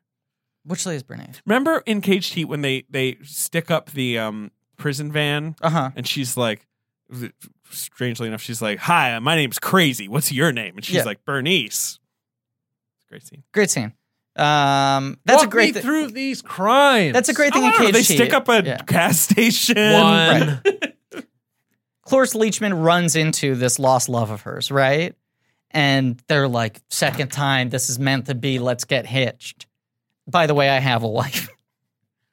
and so, like, the thing that does them in is that his wife is like, where the fuck is this guy? Right, right. Try and track him down. So when the cops find him, they're like, he married some other lady. And now also we've realized these are the people who have been like robbing all these things. Right. Um, oh wait, Caged Heat is the one that has the scene where they rob a bank. They go in to rob a bank, Mm. and it turns out the bank is already being robbed. right And they're like, oh, fuck. And you can hear the sirens coming. right that's when they have to shoot some cops Well, no, no, you No? hear the sirens coming, and they're like, fuck, we're stuck in here. We haven't even committed the crime. Someone called the cops on the previous guys committing this crime. What are we going to do? And the one woman just shoots the bank robbers. Right. So that they'll hear the guns, and then they just walk out with the money because the cops show up and think, like, well, it's these guys who got shot. They're the bank robbers. There's like a The logic robbery of that is mm, it's kind of fun when you see it in the scene. It doesn't really make sense. It's a little stinker move. But Crazy Mama, yeah, the crimes. I mean, it's like a lot of like they, it's they what they uh, pretend that people. the old lady is having the mom is having a heart attack. that's a good scam bring her to the stock room and then they immediately stick him up. You know, I mean, it's like a lot of like environmental, but it's like kind of like petty robbery. And he's like, I only have sixty dollars, and they're like, Yeah, then give us sixty it's dollars. a lot of LSM. LSM. Little stinker Loose- moves. Little stinker. A lot of LSMs. Um. let's talk about the last one Yeah, but Let's wrap it but up Cloris here. Leachman You has like this it. astounding amount of pathos, and She the, is good. the end of the film is them uh, just all have wigs and change names. They've dyed their hair, I guess, and built new identities, right? Right. And they're working on a truck. Right. It's like a food truck. yeah they have a little food business They have a little food truck, but notably, this final moment, and you assume that this is one of those things where it's just like, well, like lack of time, rush shoot, what have you. This is what he came to, but then this becomes one of his signature moves. Uh, this final sequence of them working the food truck is all first person POV camera, which then becomes Demi's like signature, like trump card with Silence of the Lambs yes of like the characters are looking you straight in the eye. the demi close-up So the end of the movie is a, a you know a group shot of all of them looking at you and trying to serve you and be like, "What do you want? How can we help you?" Um, I do love that thing about watching like weird genre movies like this, where like it makes you think about movies so much when you watch films that didn't have the time. have you seen boxcar bertha I have. yeah i mean that's another one Right, but when you're like, oh, I'm really thinking about movies because this is a movie that didn't have the time to get all the pieces they needed to make this movie. Mm-hmm. Anyway, the third film is called Fight Mad. yeah you just watched this I film. just watched this. I had trouble getting it. This is the one that's uh, uh, not available on streaming platforms. at all Right. that as far as i can tell You found a torrent and the file wasn't working for me. Mm-hmm. And I finally got to work at the last possible minute. Yeah, I was watching Hustlers, getting texts from Griffin. Oh, how was it? Uh, Hustlers, which by this point is out and has had, you know, success or not success. But I think uh, it'll be successful. I think if J Lo doesn't get an Oscar nomination, somebody Really? fucked up. Genuinely. I'll say this: I saw the trailer the other day, and I was like, "Wait a second, is J Lo going to get an Oscar nomination this year?" And I got so excited at Pretty the easy. prospect that I didn't even want to put it out into the world. You think it's like a slam dunk? It should be. I think that she's at a point in her career where it Yeah. seems like you could sort of make the kind of argument of like, hey, J Lo's never been Oscar nominated. Right. She's enduring. She's been in great movies. She's been in bad movies, sure, but you Yeah. know, and it's just one of those movies when she's not in the movie, you're kind of like, what's what's J Lo doing though? Like, can we get back to her? Like, what's up with J Lo? I J have- Lo is pretty cool, right? But she's kind of back in like a, a fucking out of sight mode. of she's no, she's in I mean, that it's- No, pocket. it's very. She's playing a bomb ass stripper Yeah. who does crimes, like you know, and is kind of like the he- den, you know, the hen mother, whatever, right? Like of this sort of stripper cadre. I have not seen the film. You have. You said if she doesn't get it, someone fucked up. It's Yeah. STX, which has had STX. zero They haven't had a success lot with of Oscar campaigns. Um, but my fear is that it will probably be like a McConaughey Magic Mike thing. Yeah. Where everyone's like, how the fuck did they not nominate her for that? But it gives her like three good new roles to play, and then one of them ends up being the Maybe Jennifer Lopez. supporting actress might be. I don't know. We'll see. We'll see. We'll see. It's She'd easier be to break- supporting or lead. Oh, it's supporting. Hundred percent. Okay, cool. Constance is the lead. Yeah. and she's fine. anyway, I was watching this and I was like, is there any way to make this type of movie today and not make it feel like some sort of piece of Oh, like probably not. sociopolitical agaprop? And I don't think you can. Um, but like you say, this is also Can art not be political right now? No, it all can't. art is political. Uh, that's, that's no, I always- mean it's genuinely. That's That's always- like, you Yeah. can't. you- All, all art is political. All art has always been political. Art that tries to be apolitical is being political by choosing to ignore the realities of the world we live in. Sure. It is the thing that drives me crazy, especially when it comes to the subject of the franchises that people act like are now being taken over by like fucking agendas when like Marvel was based around civil rights. Like Stan Lee was like the biggest fucking social justice warrior Yeah, in the yeah, yeah, world, yeah. Okay. and Star All right, Wars is all about right, all right, fascism. All right, all right, all and right. Enough. We've talked about this. Cut it out. Cut it Everything out. is Cut it out. Cut it out. Don't- No, no, no. Cut that all out. It's Cut that out. bad. It's, It's so bad. fucking Bad. bad. It's I bad. hate the world. It's bad. It's bad. It's Shut up, bad. fucking Shut bad. up. Keep it in and triple. God, that was awful. Okay, so Fighting Mad is about a rural man who's been living that city life with his toddler. Okay. But Yeah, he he's feels played like his- by um, Peter Fonda. Peter Fonda, the recently passed, Rip. less Sad. recently passed by the time this episode comes out. Um, who Peter had Fonda. been in Corman's famous movie, The Wild Angels, where he's Right. like, we want to get loaded and we want to have a good time. You know, like, that's a great. and Peter Fonda's career arc is kind of fascinating because he's the son of Easy Rider. one of the great movie stars ever. Correct. And one of those guys where it's like, man, the shadow of his dad looms so fucking large. Right. But then in the 60s, almost as a result, and because of the movies he makes, he becomes like a counterculture Right. leading man. He does his run of His like dad trying was to such a just square jawed, golden age the leading ultimate man. sort of like and Peter innocent. Fonda becomes the like yeah the Blue-eyed- hippie leading right. man right But that's the thing. He does his like four or five years as a young actor of like appearing on TV shows and movies, playing like the types of roles his father played, Right. and it doesn't really connect. Right. And meanwhile, in his personal life, he's like doing acid and like riding a motorcycle, and people are like, "What's up with this scoundrel Fonda?" You see, Fonda's kid, he grew his hair out another half inch. It's past the top of his ears now, Right. and he kind of changes everything by choosing to embrace it rather than succumb and be like, not only am I gonna not stop doing this shit in my personal life, I'm gonna start making movies about it. Right. And Corman's the first guy who's kind of responsive to it because he recognizes that there is a cultural shift happening, a cultural shift that Corman's not keyed into at all in a way that he can relate, but he understands that Fonda has this energy of a generation that's about to take over. And so, right, he gets big because uh, whatever that first film, uh, I'm forgetting the name now, uh, they, the one you just said, the oh Biker the Wild Mafia. Angels Yes, they catch George Ch- Chikaris. Securus Uh, Peter Fonda was supposed to be a secondary character, and then Peter they Fonda realized could ride a motorcycle And that's like a Hell's Angel movie. Exactly. They realized that Tracaris could not ride a bike and Fonda could. So they were like, cool, we don't have time to teach you to ride a bike. Tracaris, you're fired. Despite being an Academy Award winner, Fonda's kid, you're the lead of the movie now. and then Fonda was in Easy Rider The trip. Mm-hmm. yeah I mean you know All Uh, these what things. else Dirty Dirty Mary Crazy Larry Uh, Open Season He inspires the line, I know what it's like to be dead. sure he gave the Beatles And uh, acid. he said, she said.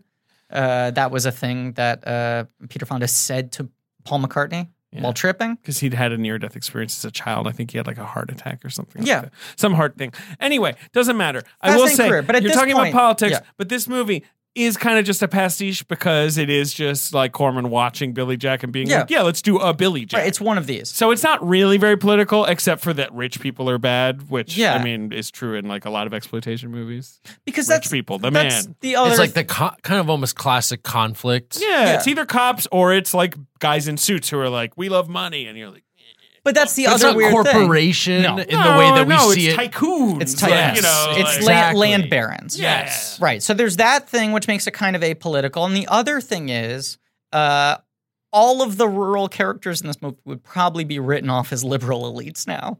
Yeah, right. You know, despite the fact that they're like living on a farm. Like In Fonda's Arkansas. got glasses and he's like, Well, you know, I did my years of city living and I'm just moving back here now. He's and got a it's like kid. right. This is like the most square of his performances from this time period, where every other movie he's playing like some kind of radical hippie. And this one he's like a dude in Oxford I shirt. kind of like that about this. I do though, too. It's, it is sort of like, right, like, what if, like, the most chill fucking hippie Right. guy in the world was pushed too far? He's Right, almost yeah. it's almost a very like a much smaller scale kind of Hoffman straw dogs kind of thing. Or it's like Yuli's gold, but Yuli picks up a bow and arrow. Right. He looks like Yu Lee in this way. He's Little like bit. the adventures of young Yu Lee. Yuli's gold origins. Yeah. Yuli's silver. Uh but but yeah, yeah. And it's like uh the people in the town aren't depicted as stereotypes because Jonathan Demme has no interest in doing that. The the land people are incredibly evil and callous. Yeah, they're not very nice. No. Um, but yes, they they want to develop. They're trying to kick people off their land, and if they won't sell, they will send in their thugs to suicide them. Yeah, and they kill Scott Glenn and Who's his brother? He's just Uh, gotten back who's home, gonna work with reconnected with, Demi his again. father, right? And uh, yes, they they suicide Scott Glenn and his wife. Right. They uh, enter the home while they're making love. they're nude. Uh, they attack them. Uh, she tries to fight back by uh, burning one of the thugs' faces an with iron. an iron, which he just uh, sports for the rest of the movie, a giant iron mark on his face.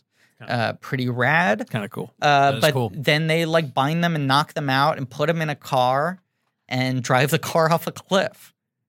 Yeah. And that's a Peter cool Fonda's sequence. like, uh, my uh, brother and he uh, totally did not kill himself or have a car accident. Yeah. and they were like, well, the I don't cops know are what like, you're ah, talking this looks about. pretty case closed to me. And he was like, I went to his house. The iron was on. Like she was like cooking dinner. Why would they in the middle of that leave and go drunk driving as you claim? And he's like, I don't know, but they did. And he's like, Well, my sister in law was allergic to alcohol. And the guy's like, Well, malarkey. And Peter Fonda realizes, Oh, nothing's going to get done about this. And not only that, this guy's going to circle in. He's going to go after every remaining plot of land, including what my father owned. And I just got away from big city living because I thought I wanted to be where the air is pure and the grass is green. But in fact, this whole country's rotten. So uh, he kills him with a bow and arrow. Yeah, that's pretty much the movie. That's kind of it. The problem is the back half is just not. I was expecting a long rampage. Yeah. and it takes forever, It takes forever. to get to it in, in then a he movie pretty that's much- like eighty eight minutes Right, long. It's not like stakes it's like a out long a house, and it's like a lot of the movie is just him trying to like load the arrow. Movie. And then like finally when he finally crossbows. wails on him and arrows them. Yeah. yeah, that's pretty cool. Yeah. and they have that cool like house that they're in with like Right. a pool. Right, Fuck those guys. right. He gets glad they got arrowed. he gets hurt pretty badly, He gets and you're shot. like, oh man, is he gonna die? And then the movie just f- The cuts movie ends with forward. him being loaded into an ambulance and right. Yeah, Right, but then it just it's flashes like- forward to him walking through the field with this on, and the credits roll, and it's like, oh, I guess it got better. They're all kind got of his that land same back. vibe. Yeah. They're all the same vibe, but they're I'm kind of glad we made him put him together because Thank yeah, they're So fighting mad, Mhm. he's mad, and he's not going to stand for it anymore. He's going to fight back. he's not fighting calmly. You know what I'm saying? He's Uh-huh. fighting mad. Yeah. So this is the beginning of our Demi miniseries. Yeah. It's he's a not gonna, little like file sloppy. some paperwork. It's Just been, like, no, pretty He's good an episode. interesting director. Yes. We're gonna go all over the map with this fucking guy. We're gonna have Right. all kinds of actors to talk about, all Yes. Mm-hmm. kinds of genres, all kinds of eras in Hollywood. Yeah. he's done everything. Yeah. except for I guess like you know a fucking Marvel movie, but like you know he, he did everything. Yeah. He really did. I- He ne- I get I guess he never made like a balls to the wall action movie. But there's That's a about it. there's a little bit of him like the Ang Lee thing where like all of his films feel either personal or very much uh, marked by his um, you know specific um, you know, sort of uh, technical flourishes and stylistic signatures and all of that. But he was a guy where you look at this filmography and you're like, this feels like a guy who could have worked in the 40s. Yes. Because he just adapted to whatever the thing was. It's true. And yet, I mean, the conundrum we're going to solve with him or like think Yeah. about is like partly what one, like what made him so iconic given the fact that he adapted and did all this stuff. right. And apart from, you know, and yeah, like how is he an influence on two of the biggest filmmakers of today? That's the thing. Barry Jenkins and Paul Thomas Jenkinson. Anderson both kind of Yeah. said him as like, yeah, he was sort of the guy. He is like their, you know, I mean, the PTA is very upfront, dedicates movies to him, right? Yeah. Like Barry Jenkins, I mean, the close ups, like the looking down the camera, like there's so much you Right. can obviously, and he talks about it too. Right. And then yeah, I guess the demi close up is sort of a And then also he basically invented an entire genre, which is the like the concert movie. Right. He like invented that. With what? Stop making, Stop making sense. Oh, sense. I mean, obviously like concert movies No, existed that's before the, then. the big suit movie. yeah, Yeah. fucking heads. Yeah, you're But, going like, to fucking love it. He kind of turns it into like it's like n- you didn't just shoot a concert like Right. outside. It like, you- becomes right, like a it movie. becomes something more thematic. Yeah. So it's Last fascinating. Waltz had already happened at that No, point. no, yeah, like, of course, But- there's but been yeah, like whatever. Woodstock and Yeah, the Last right, Waltz, and right. you know, yeah, but I, you know what I mean, though. Yes. where it's like Talking, it, Stop Making Sense is kind of its own beast, and it's Yeah. it's one It's of kind the of like first half concert directed movies. by David Byrne. it's sort got of. like really interesting stylistic choices. love that, love that. Uh, it's a masterpiece, and we'll talk about it. Um, we're not going to talk about most of the documentaries because he made too many fucking things. yeah, I might watch some of them. We'll see. Yeah, I might try to find time. but Uh, this is a long filmography. We're going to cover a lot of different things. I do think what you're saying, though, the arc is fascinating because these do not feel like three films from a man who will direct one of the most dominant Oscar films of all time. And not only that, the most unconventional dominant Oscar film of all time. But then after that, he enters a period of kind of being the most kind of like classical, prestige Oscar baity kind of guy, at least in how his films uh, play, even if they do have their own integrity, you know? Right. And then he's sort of in the wilderness for the better part of the 2000s.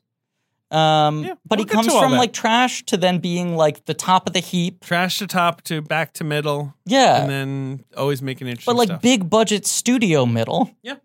It's a weird filmography, and we're going to get into it because you picked it. Now this is the one where we're not going to play conventional box office game because I just can't find data that far back, Okay. and also these movies barely had conventional releases. But Yeah. come on, let's play like year box office. Yeah, let's do games. it. Okay. 1974. 1974. Give me the top five movies in 1974.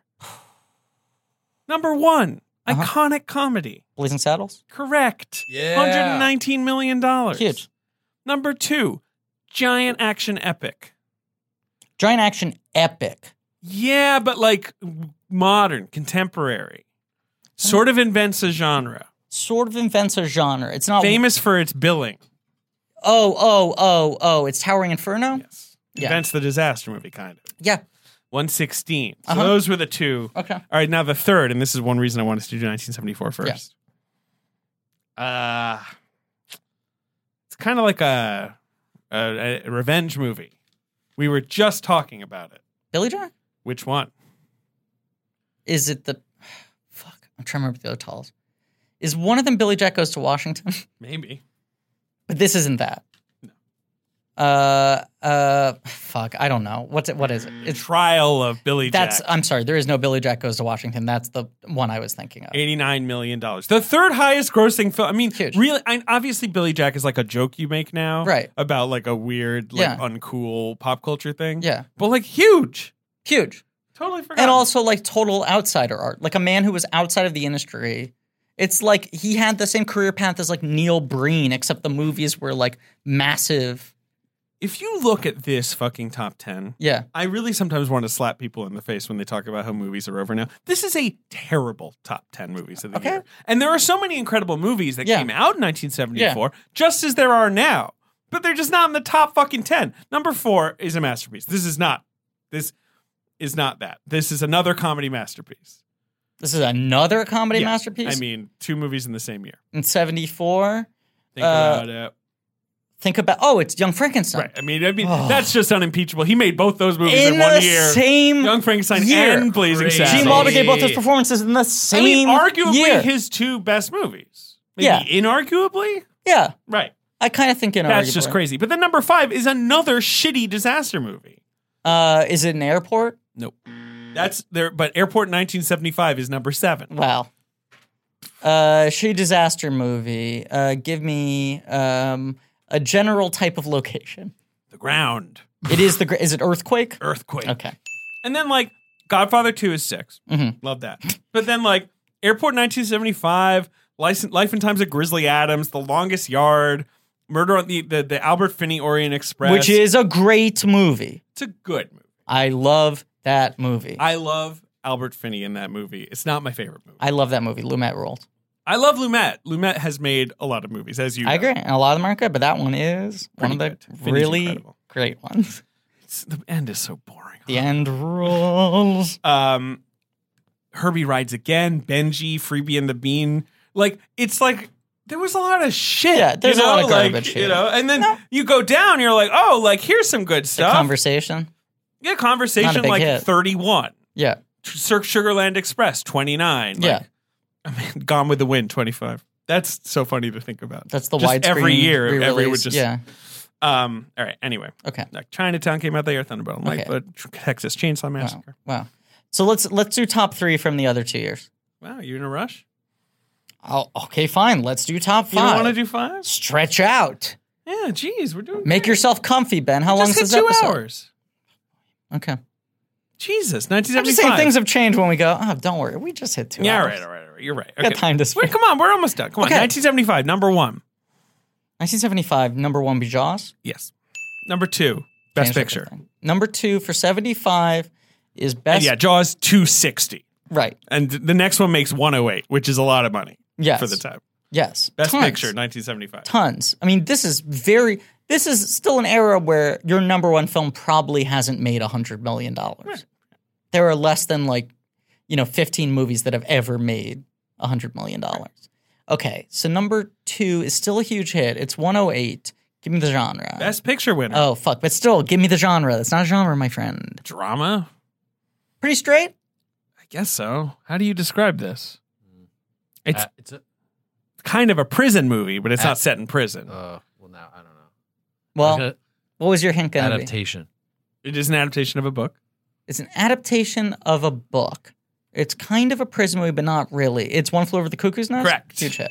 Number three, and I mean, this is kind of crazy that this is number three. Uh, kind of like a sex dramedy, but like highbrow with a big star. Highbrow sex dramedy. Highbrow, like, geez, I just can't stop getting laid movie. boy, oh boy. It sure is tough to be hot and get laid. it's not carnal knowledge. no, that, I mean, you know, sort of that vibe. but sort of that vibe. It's is a little less dramatic than the that. big star is the male. Yeah. Interesting. He's a hottie. I can't deny it. He's a hottie. It's not a Redford, is it? No. More dangerous. More dangerous. It's not McQueen. No. Less dangerous. Less dangerous. I'd say McQueen kind of is a guy where you're like, this guy could punch me in the face right now. Yeah. Shut up. Yeah. Less dangerous, but in between the two, he can't stop getting laid. It's not stop fucking. Alfie. no, but it's sort of like an American Right. Californian Alfie. Right. I'm trying to think through. He has Shrugging. it- the, the name of the movie is a product. oh, Shampoo. Shampoo. Was the third highest crazy? grossing film of That's its crazy. year. That's crazy. That's nuts. A great movie by a great filmmaker. Uh, 49 though. So again, a big drop off from Sure. you know but 108. that's still crazy. All right, 4 Baby, uh, baby, 4 man. is a prison movie. Uh, not a prison movie. Uh fuck. It's like a kind of a crime movie. It's like a bank robbery movie. Four's like a. It's a great movie. Four's Like Great a- big performance. what like one like very famous famous big performance. Although a lot of good performances Right. in it. Does is it like an Oscar-winning performance or it's just like an iconic performance? He didn't win an Oscar, some maybe outrageously, although he was up against Jack. He was up against Jack. Jack wins the Oscar. right this year. for the lead Oscar. He didn't win. he wins an Oscar way later for a bad movie. He wins it way later. Is it Cool Hand Luke? No. But is it Paul Newman? No. Oh, it's Pacino for Dog Day. Uh, and then number five is a sequel uh, comedy. Let me ask you: If you could go back in time, would you give the Oscar that year to Jack or Al? Hmm. I'd give it to Al. Only one way to find out. Oh boy, Oh boy. Ladies and gentlemen, he's cracked his knuckles. He has stretched his You arms. asked me the question. The giving spreadsheet you an is answer. being opened. I gave it to Jack. Wow. You want to hear the five? Yeah. Ryan O'Neal for Barry Lyndon. Uh huh. Richard Dreyfuss for Jaws, Al Pacino for Dog Day Afternoon, Warren Beatty for Shampoo, and Jack's the winner. Wait a second. I'm just trying to process Richard Dreyfuss for Jaws. Yeah, he's my ba- he's my boy. I hadn't even thought about him I as think I, lead, sn- though. I think I snuck Shaw into supporting. well, he did get the supporting nomination, right? No, he didn't get a nomination, which is outrageous. Shaw was not nominated for Jaws? It's outrageous. Are you fucking kidding me? I'll double check. I would have bet the house on that, and I think this might be similar to your Top Gun prediction. I think You, you, might are be right. I don't know. I can- I can wrong about Check it, out. I thought Jaws kind of got snubbed.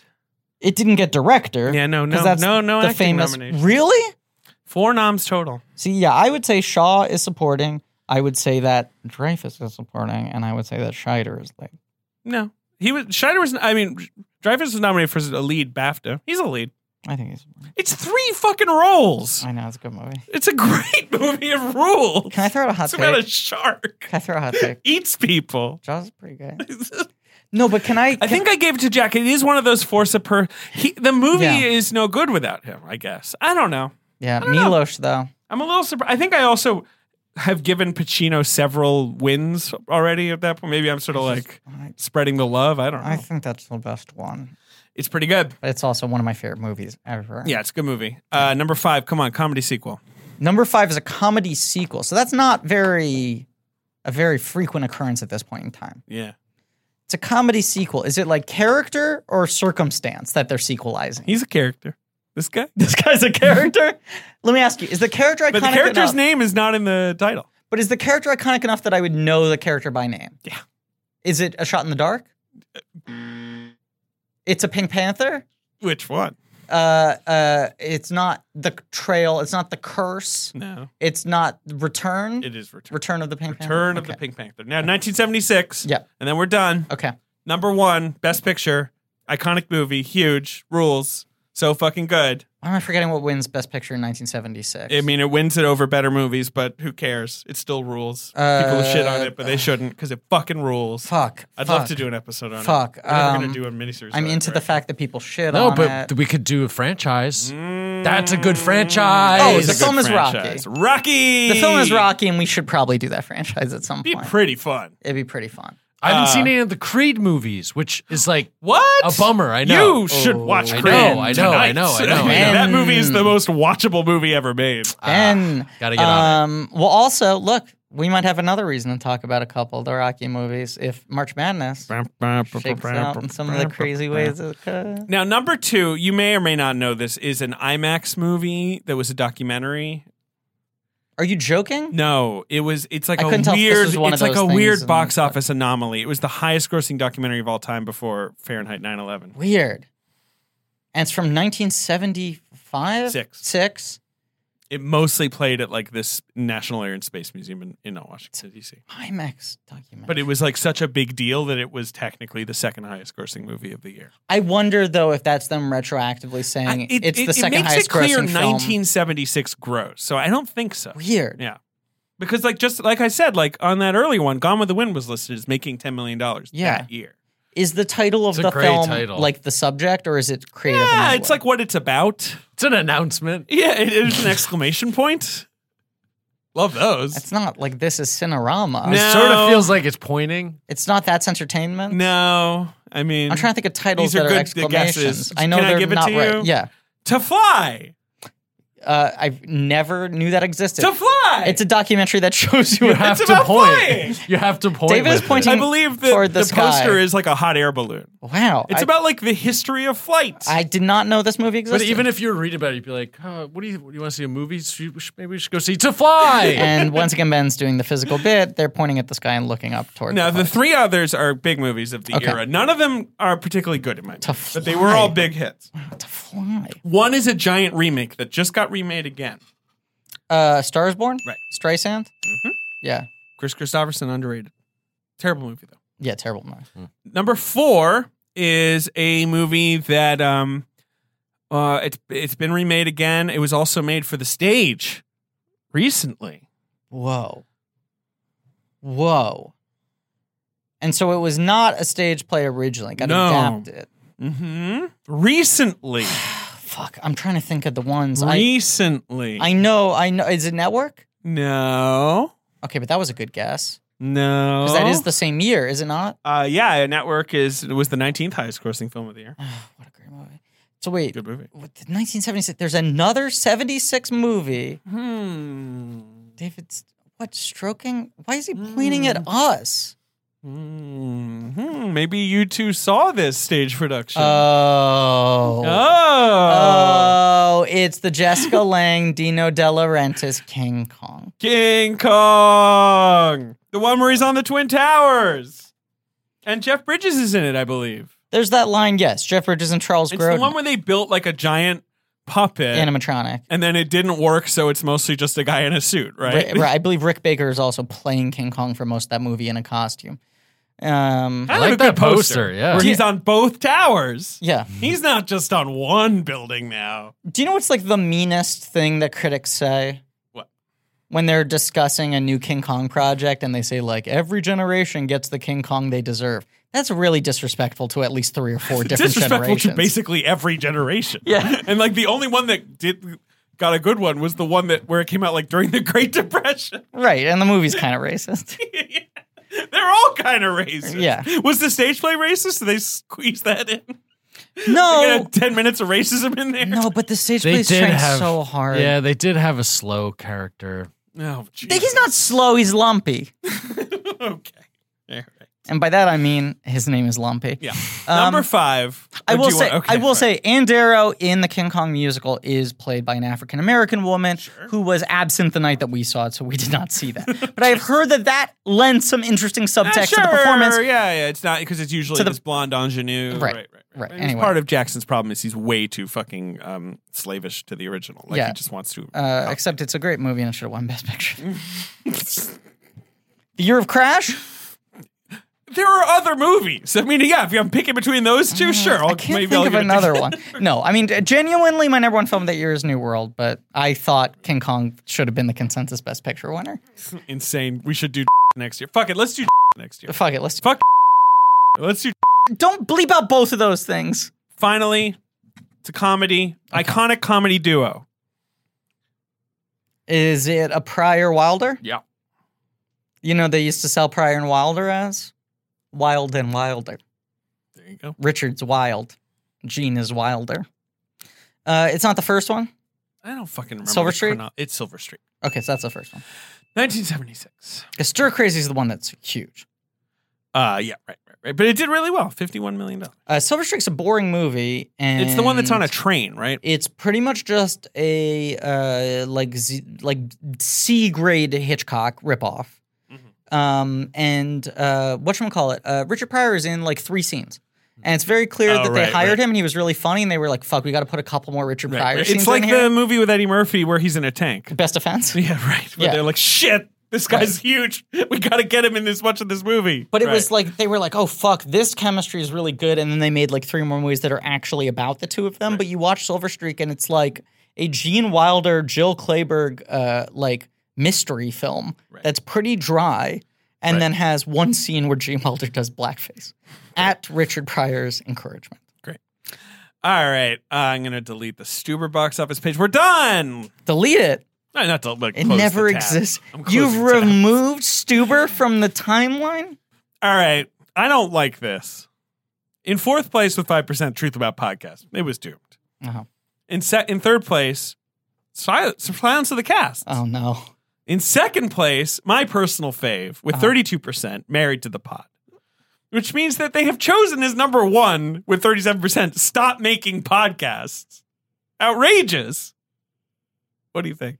I I mean, I like it. I guess we got to do it. We don't We don't have to do I it. guess we got to do it. Ange, I will say, is really hyped up about married to the pod. If Well- Ange has like a is like a super delegate, you know? We got a day left, so next episode we'll know for sure. Right, it and some Uh, time. you will already know because you will have listened to this episode, and there will be artwork. Oh yeah. Unless we want to keep it a secret. Yeah, that's fine. Thank you all for listening. Please remember to rate, review, subscribe. Thanks to Ange Fragudo for our social media. Liam Montgomery for our theme song. Pat Rounds and Joe Bowen for our artwork. Go to blankiesirat.com for some real nerdy shit. T Public for some real nerdy shirts. Uh, you can head over to Patreon for Blank Check special features where we're getting pretty close to being done with Marvel. Finally, we're in the end game now. We're not up to end game, but we're in the end game, towards end game. Uh, and uh, tune in next week for uh, our last double feature because we just got to get through these early ones. Yep. Last Embrace and Citizens Band, That's right. and then after that, we're on to the real, the real kind of gold. Hell yeah. Uh, and as always, David's buying steel bucks now. I'm kind of pumped.